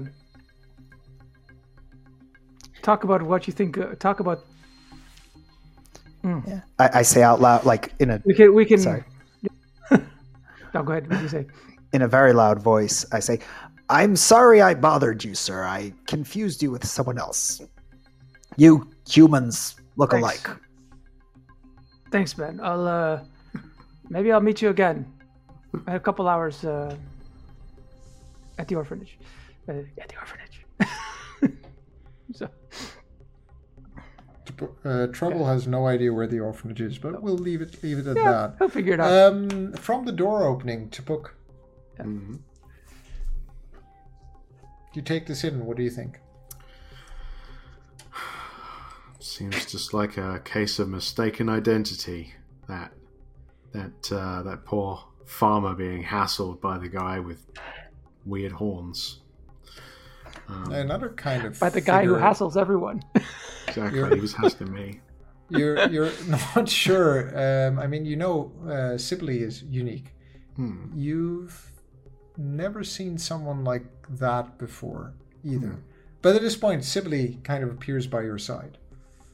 Oh, hey, did you finish your drink already? Downed it in one.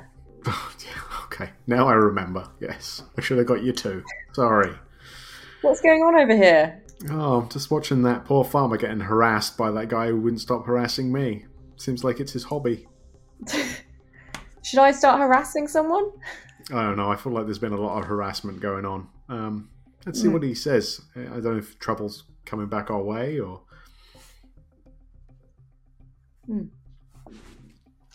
Okay, That's a, we'll we'll go over to Harold. So wait, who's doing what? So Tupuk is. Are you going over to Harold or are you waiting for trouble? Oh, I'm just going to stand in the doorway waiting to see if trouble comes back in.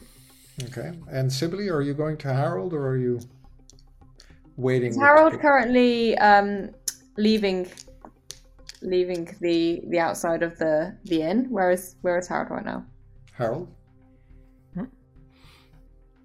Uh, good question. What am I doing? Um, You're outside, it's night, you're on the streets, uh, or actually on the market square where booths are half um, erected for the Titan's Tithe festival. hmm, Um, and you know you have a you have a couple of options. You are likely to spend the night in the Brittle Flagon yeah. um, because you've uh, lodging there with Travis and Kester.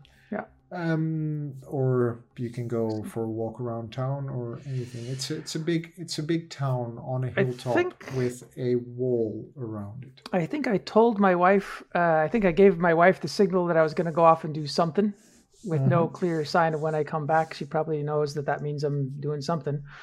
Uh, so I am actually going to do what I told Trouble, which is I'm going to head over to the orphanage and I'm going to try to find a cheap bottle of whiskey or something of, of rot gut on the way because I can't afford much anymore. I gave, lost my barter stuff. I, um I, I lost my barter stuff to the tax man. I haven't raised any more funds, and I gave a Didn't bunch of any my coppers. wooden so- rats.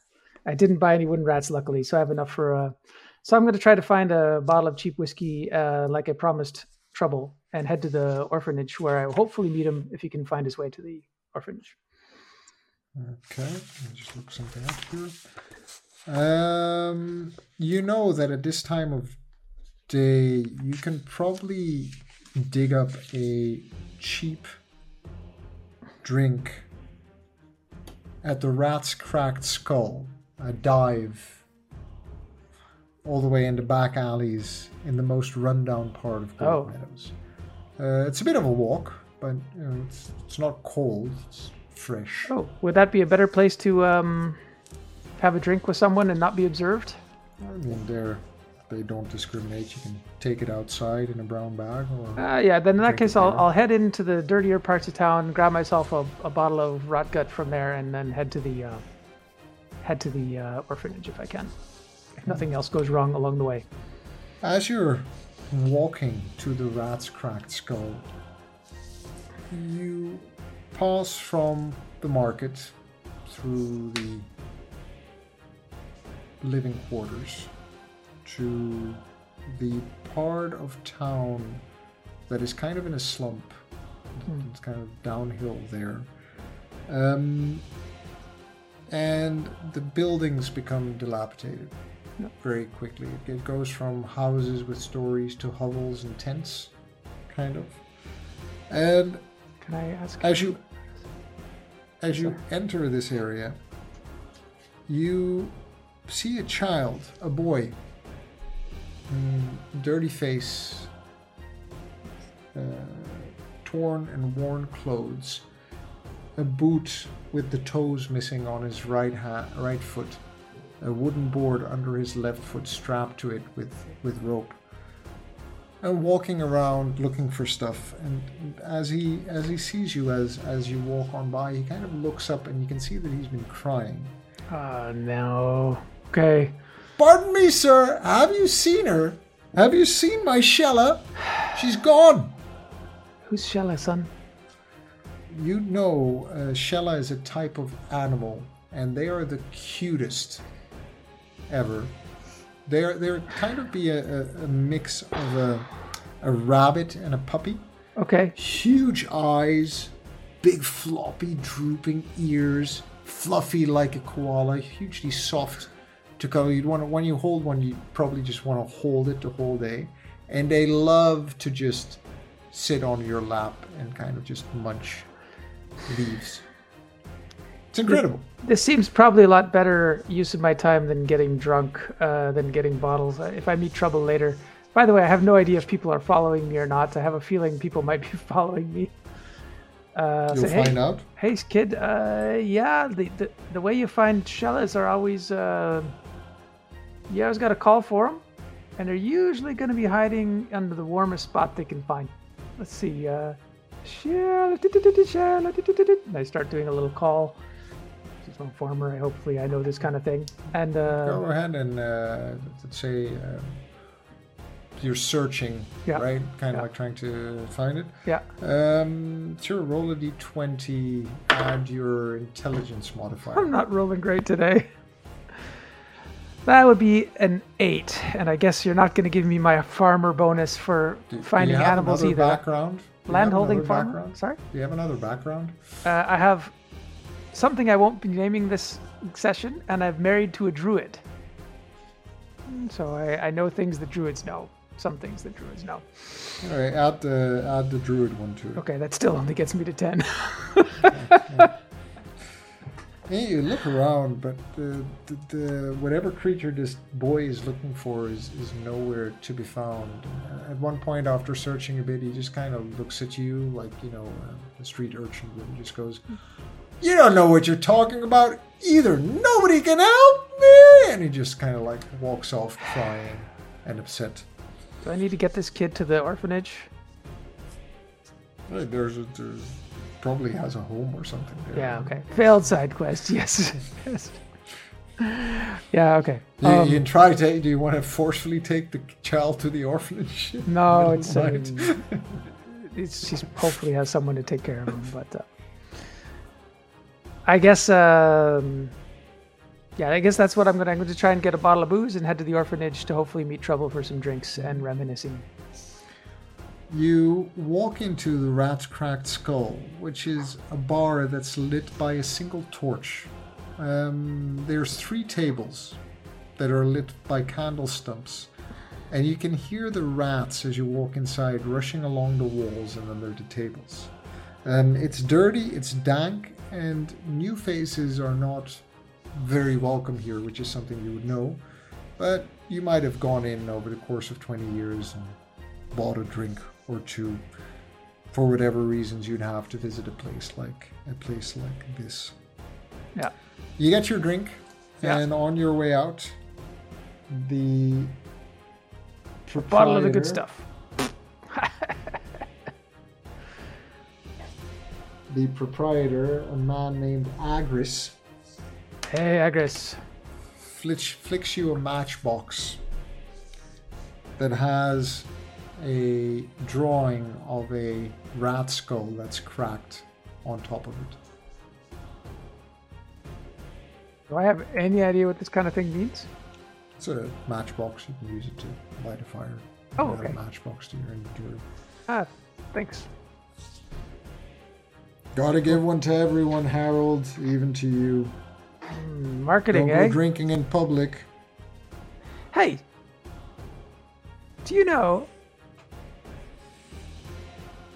if you're looking for some marketing, you've got this rat matchbox. I know a woman who's made some really nice statues. You could probably put them on the shelf, lighten the place up a little, sell them to your lovely patrons as sort of a memory of the place, souvenir. But Woman, anyway, you say, sure, send her over. I'll send her over. Special price.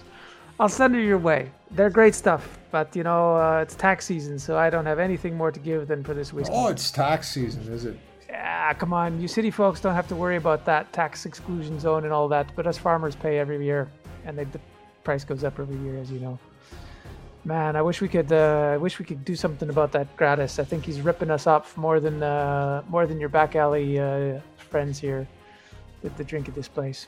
At this point, you you having this conversation with Agris, you hear the legs of the chairs at one of the three tables that you just passed on your way and move back. And at that table, you see Cracker and Smiley, the Reeves enforcers. Oh, Oi! You talking about my boss? yeah, but you're off Cracker duty. says. You're off duty, Cracker. Don't make me tell your mom that you're giving giving us me trouble. Sorry, what? Come on, man. Your mom's my neighbor. Don't make me tell her you're giving me trouble. You're off duty. Cracker. You're off duty. Cracker kind Take of it easy. kind of looks at you. Smiley, Smiley, the short, scrawny one, kind of like pulls a little dagger out from his belt, a little serrated knife. You've been making a lot of trouble today, Greenhaven. I've had a really rough day. But you're right. I've been making trouble. I will. uh I'll watch my mouth. And I take my drink and head for the door unless they stop me. The moment you try to push past, Cracker steps forward and puts a big, fat hand on your on your chest. In the meantime, outside, trouble, Tupuk, Sibylle, what have you done?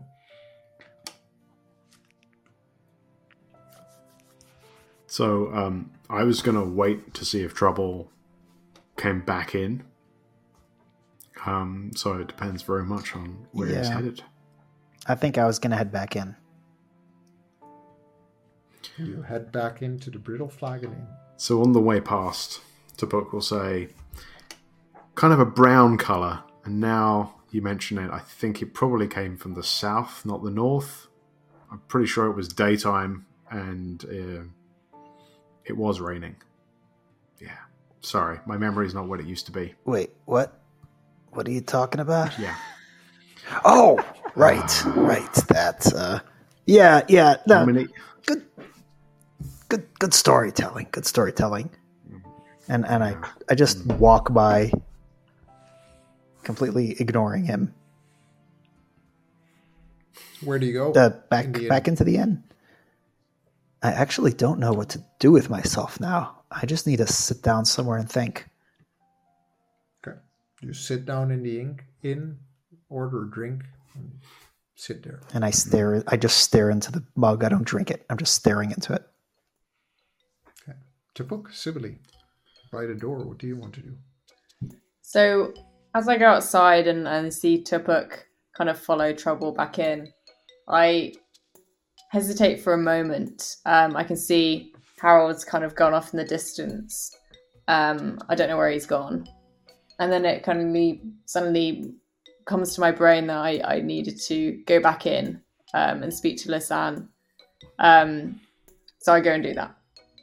You go back into the to the inn. Okay, and Tupuk, you were I was going to go back in as well, grab some of those drinks from the adoring fans while they still remember who I am.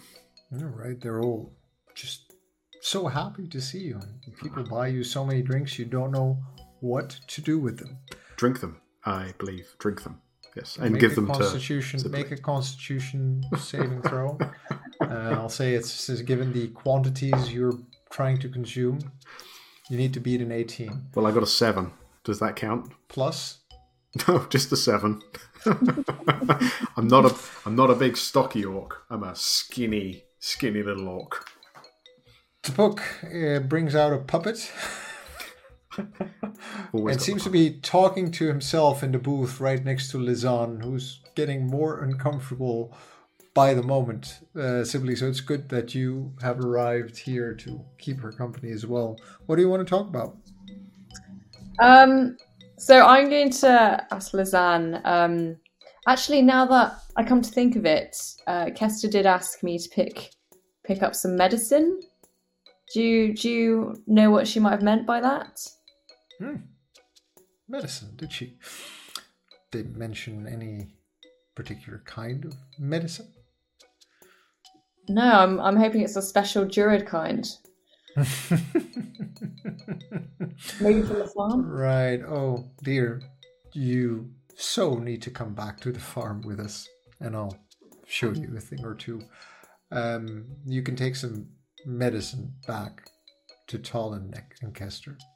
So good. We'll take care of that tomorrow. In the meantime, do you have a place to stay for the night? No, no, actually, I don't. Um, yeah, I was just gonna try and see where the night, night took me. Um, but um, if we, if if you're offering, Oh no, I was just curious, but it seems like your friend here is having a jolly good time. Um, Stop talking and I think. I it's it's it's about my bedtime, so I'm I'm going to leave you uh, leave you to it. Did you see my son anywhere, by the way? Oh, was he the older gentleman outside? That, that's my husband. Oh, okay. I'll go back to talking to my puppets. Lizanne just kind of smiles and gets up, excuses herself, pats you on the arm, Sibley, and says, "I'll see you in the morning. I'm sure you'll sort it out um, between the two of you. Good night." good night. As you, she kind of speaks with you, the butterfly hovers over and lands on your shoulder for a moment. My And shoulder. Winks out of existence. Oh, Lizanne Oh. winks at you. Our little secret. And she walks off. that medicine, eh? Cool. I go um, and start collecting some of those beers with Tupuk. Oh, very good. Harold, you have booze. You have left the rat's cracked skull. Oh, so I haven't gotten the shit beat out of me, huh? Or Well, nobody else here knows what happened there except for you. oh, okay. And you've made your way to the orphanage, which is closed because it is nighttime and the seven children that do live there are sleeping. As is Trouble probably has no idea where the orphanage is. in case Trouble is not um, showing up in five minutes, I'm going to start my path back towards the tavern and hope I meet him on the way. Uh, How much do you drink on the way there? Uh, I was gonna save. I'm saving this drinking for drinking with trouble. I don't drink any of it. I'm waiting for drinking with trouble. All right, very good. Um, with your brown bag Yeah. and whatever drink is in there, you're Yeah. never quite sure what you get at the Rat's Cracked Skull. Nope. You find your way back to the Brittle Flagon Inn, which is gone quiet. Hmm. Few patrons are left because everyone is getting ready for the fair the next day. But Do I see trouble? you walk in, Trouble is still sitting there, staring into his cup. Um, the booth that you had taken, there is the orc who is having a conversation with his hand puppet, and the Felion. And there are a lot of empty mugs strewn across that table. What do you want to do? I'm gonna. Now that the place is a lot quieter and there's a lot less people to see, I'm gonna go sit down with my old friends and put a bottle in front of him, and I'll throw a copper for the uh, to um, to uh, our our patron as the uh, corking corking fee, I guess, and um, and sit down and have a long, quiet conversation with Trouble about the past. Okay. So, Go ahead and have a conversation about the past. oh, you want to role play it? okay. Uh, my friends, It has been 20 years since I've seen anyone from my old life. I hoped you'd never, hope no one would ever find me, but uh, I'm glad it was you. I'll pour a shot for you and a shot for me, and You know, there's a lot of things I have to say, and yet I have no idea what to say. I mean, there's never. Hmm. let- let's start with the obvious. How? I I saw what was left of you.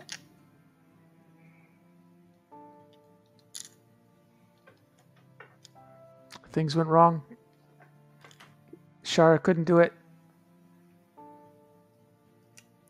We made an agreement. How to end the war, how to end the blood feud as well as we could. So but Rachel,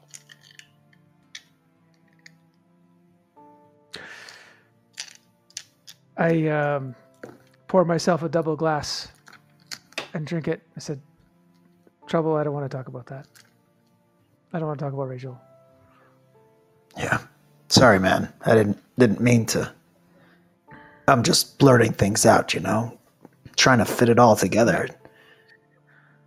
So I don't think there's anything to fit trouble. It's a terrible life. Look at yourself. Look at yourself. You can barely stand. You can barely breathe. well, that was uh, Everyone kills each other. The only nobody wins. Innocent villages like this die every time. Do you remember Thundering Pass?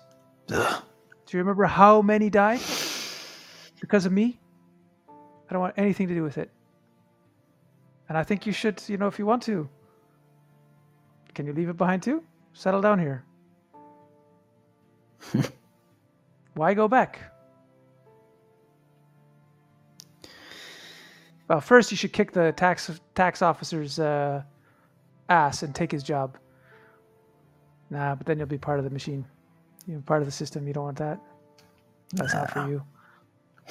How's your mom? Oh, she she's still around. Uh, yeah, she's getting old. So's my dad. But uh, how, how's how's uh, Harold's uh, Arnaldus's mother, by the way? DM. I don't know. No, I'm, I'm asking the GM. You haven't seen her in years because in the aftermath of that final battle, which the Thandrims won over your side of it, the Thanes took power of both half giant and human country, and the champions of Alta Thoral of the King of Men um, were relegated to the Valley of a Thousand Tears and have been doing duty there for the better part of those 20 ish years, maybe a bit longer. The only Velistar that still lives near Valisdare, as far as you know, is Rachel. And not even in Fort Caledon, because all of the Mm. fortresses were overtaken. Rachel's dead. Uh, sorry, uh, Margaret? Margaret. Margaret. Margaret. Yeah. Good one. Did you ever So- get it on with Margaret Trouble? Get along. You know, Margaret's is married to uh, Elion Ithana. What? oh, can I tell him that? oh, sorry. Did you tell me that? No. Wait, did, did this happen after? Uh, wh- how Yeah, long ago let's this say it happened happened? Hmm? Say it happened after. It's more This fun. probably happened a few years after Har- Okay. uh, Harnaldus died. But uh, y- do you keep track at all of your family? Because you know, uh, your sister, your sister uh, Margaret, she's an Ithana now.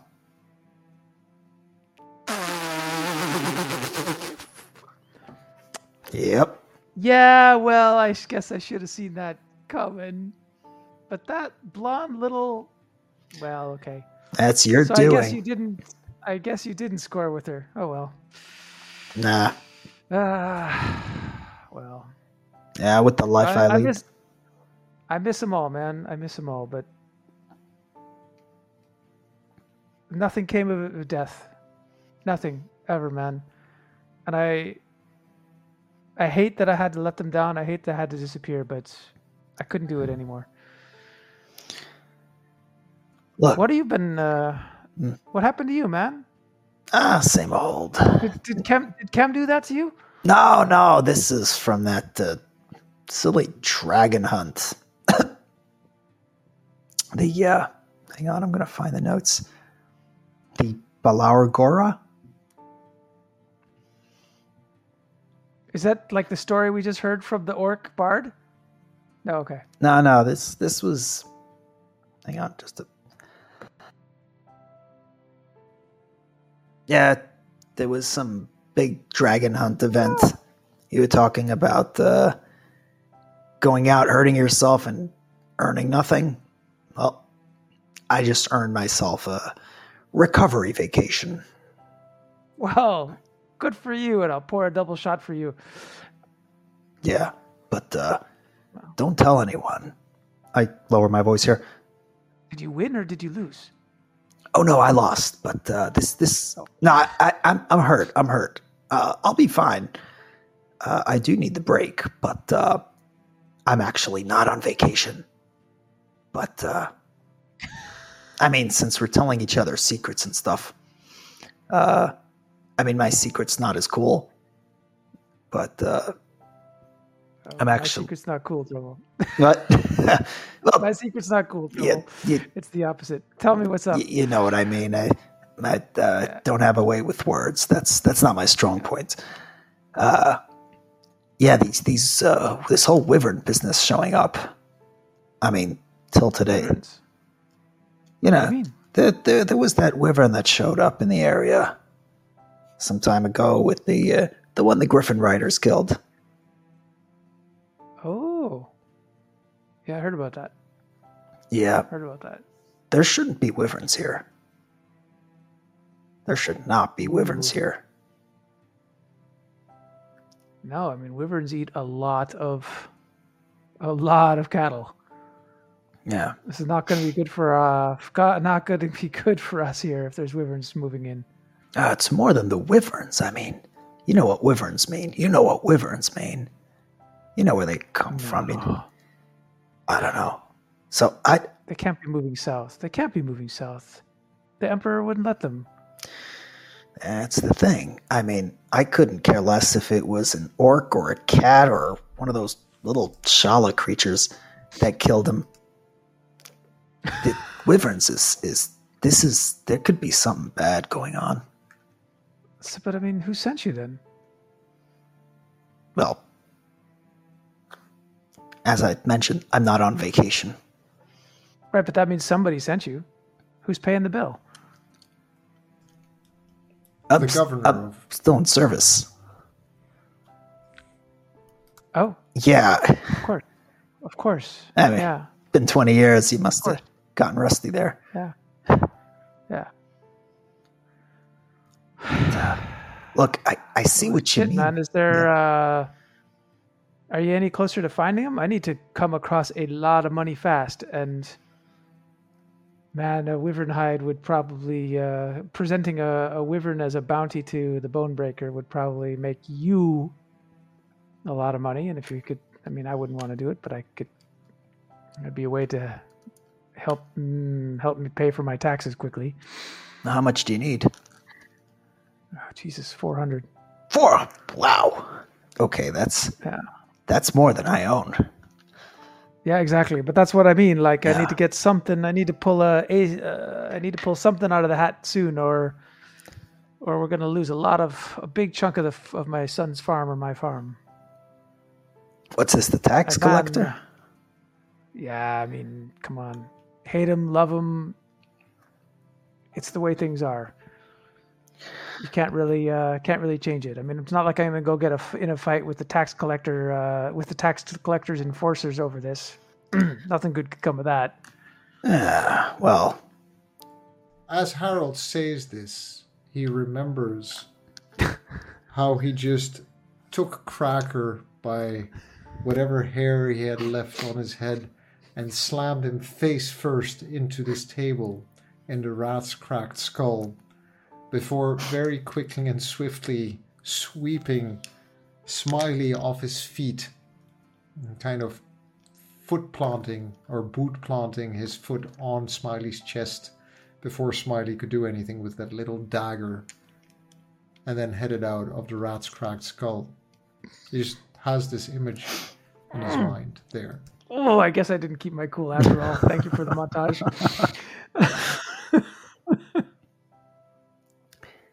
Well, this uh, tax collector. Do you know where he keeps his goods? you never change. No. You can take a night out of the out of the ghetto, but you can't. I don't know where this story's going. Uh, man. As they're having this conversation, the camera pans back Thank you. to Tupuk with his puppet and Sibylle at the table. What's going on there? I'm sure some amazingly intelligent conversations um, between the the jokey puppets and the continued drinking. Uh, I guess we see Harold and Trouble talking it out on the on one of the other tables. I'm uh, I'm going from table to table as well with my with my wooden rats, um, trying to sell them on and also promote my my stall for the next day in the market. There aren't a lot of patrons left, and most of them are well into their cups or on their way out. But roll a d20 and add your charisma modifier, please, Sibylle. Okay. I got. Uh, I got a 19. And 19. You find at least what's the going price for your rats? Um, two silver pieces. Two silver pieces. You find at least three people who are willing to buy one for you. You add six silver pieces to your purse, including one that you sell to uh, Tolting Tolsar, the innkeep. Oh, nice. Yeah. Bargain. Um, I also, you know, keep on promoting that my stall's there tomorrow. It's not going away. It's there all day, and uh, buy one get one free. It's at, at this point that you've made your final sale and you're kind of like rubbing this information into someone's face. And as you look at them, you're not sure if you've told them two or three times before as you've made your round around the inn a couple of times. That four figures walk in through the front door. One of them, big, roundish, with what seems to be a nose that has been recently bleeding and the blood not cleared completely off his face, walks in in his rather large shadow, a smaller figure. Um, two serrated knives already out from his belt. And right behind him, two more men you would only know to describe as thugs walk in. The short one with the knives out takes one knife and points it at the table where Trouble and Harold are sitting. And he shouts, Tulsar! Close the doors, board up the bar. We have the Reeves business here. Greenhaven! Yep. Greenhaven. We were just going to burn down your farm. But now, we're going to come straight for you. My friends, if I can answer. My friends, it was just a friendly bar fight while you were off duty and I was drinking. Are you sure you want to start this? With that, the little one just rushes forward. Okay. And that's where we're going to leave tonight. Yay! Wait. Leave it on a high note. No! well, I guess uh, hmm, I guess we're gonna have some fun. All right. Hey, thanks everyone for listening to this very first episode of the Might and Mercy podcast. We hope you enjoyed it, and we look forward to seeing you in the next episode, um, where you can follow the wonderful adventures these four crazy characters are about to embark on. Yes. This is a world of magic. In the Rashoan Empire, a giant rules from the Craven throne. This empire has known peace and prosperity ever since the ravenous beast was repelled in the Battle of a Thousand Widows. Yet where light rules, a shadow always lingers, and rumors of a dragon army on the rim of the empire swell. As vile and virtuous powers are about to upend their world, the lives of a farmer, a wanderer, a merchant, and a knight collide when their life's regrets return to haunt them. A quest for redemption leads our would be heroes down a path that would spell certain death for most. But they are not most people. Threats to the Empire mount, and four strangers are forced to face the consequences of their past failures in order to stave off the cataclysmic events that would herald a new age. This is the world of might and mercy. Subscribe and never miss an episode.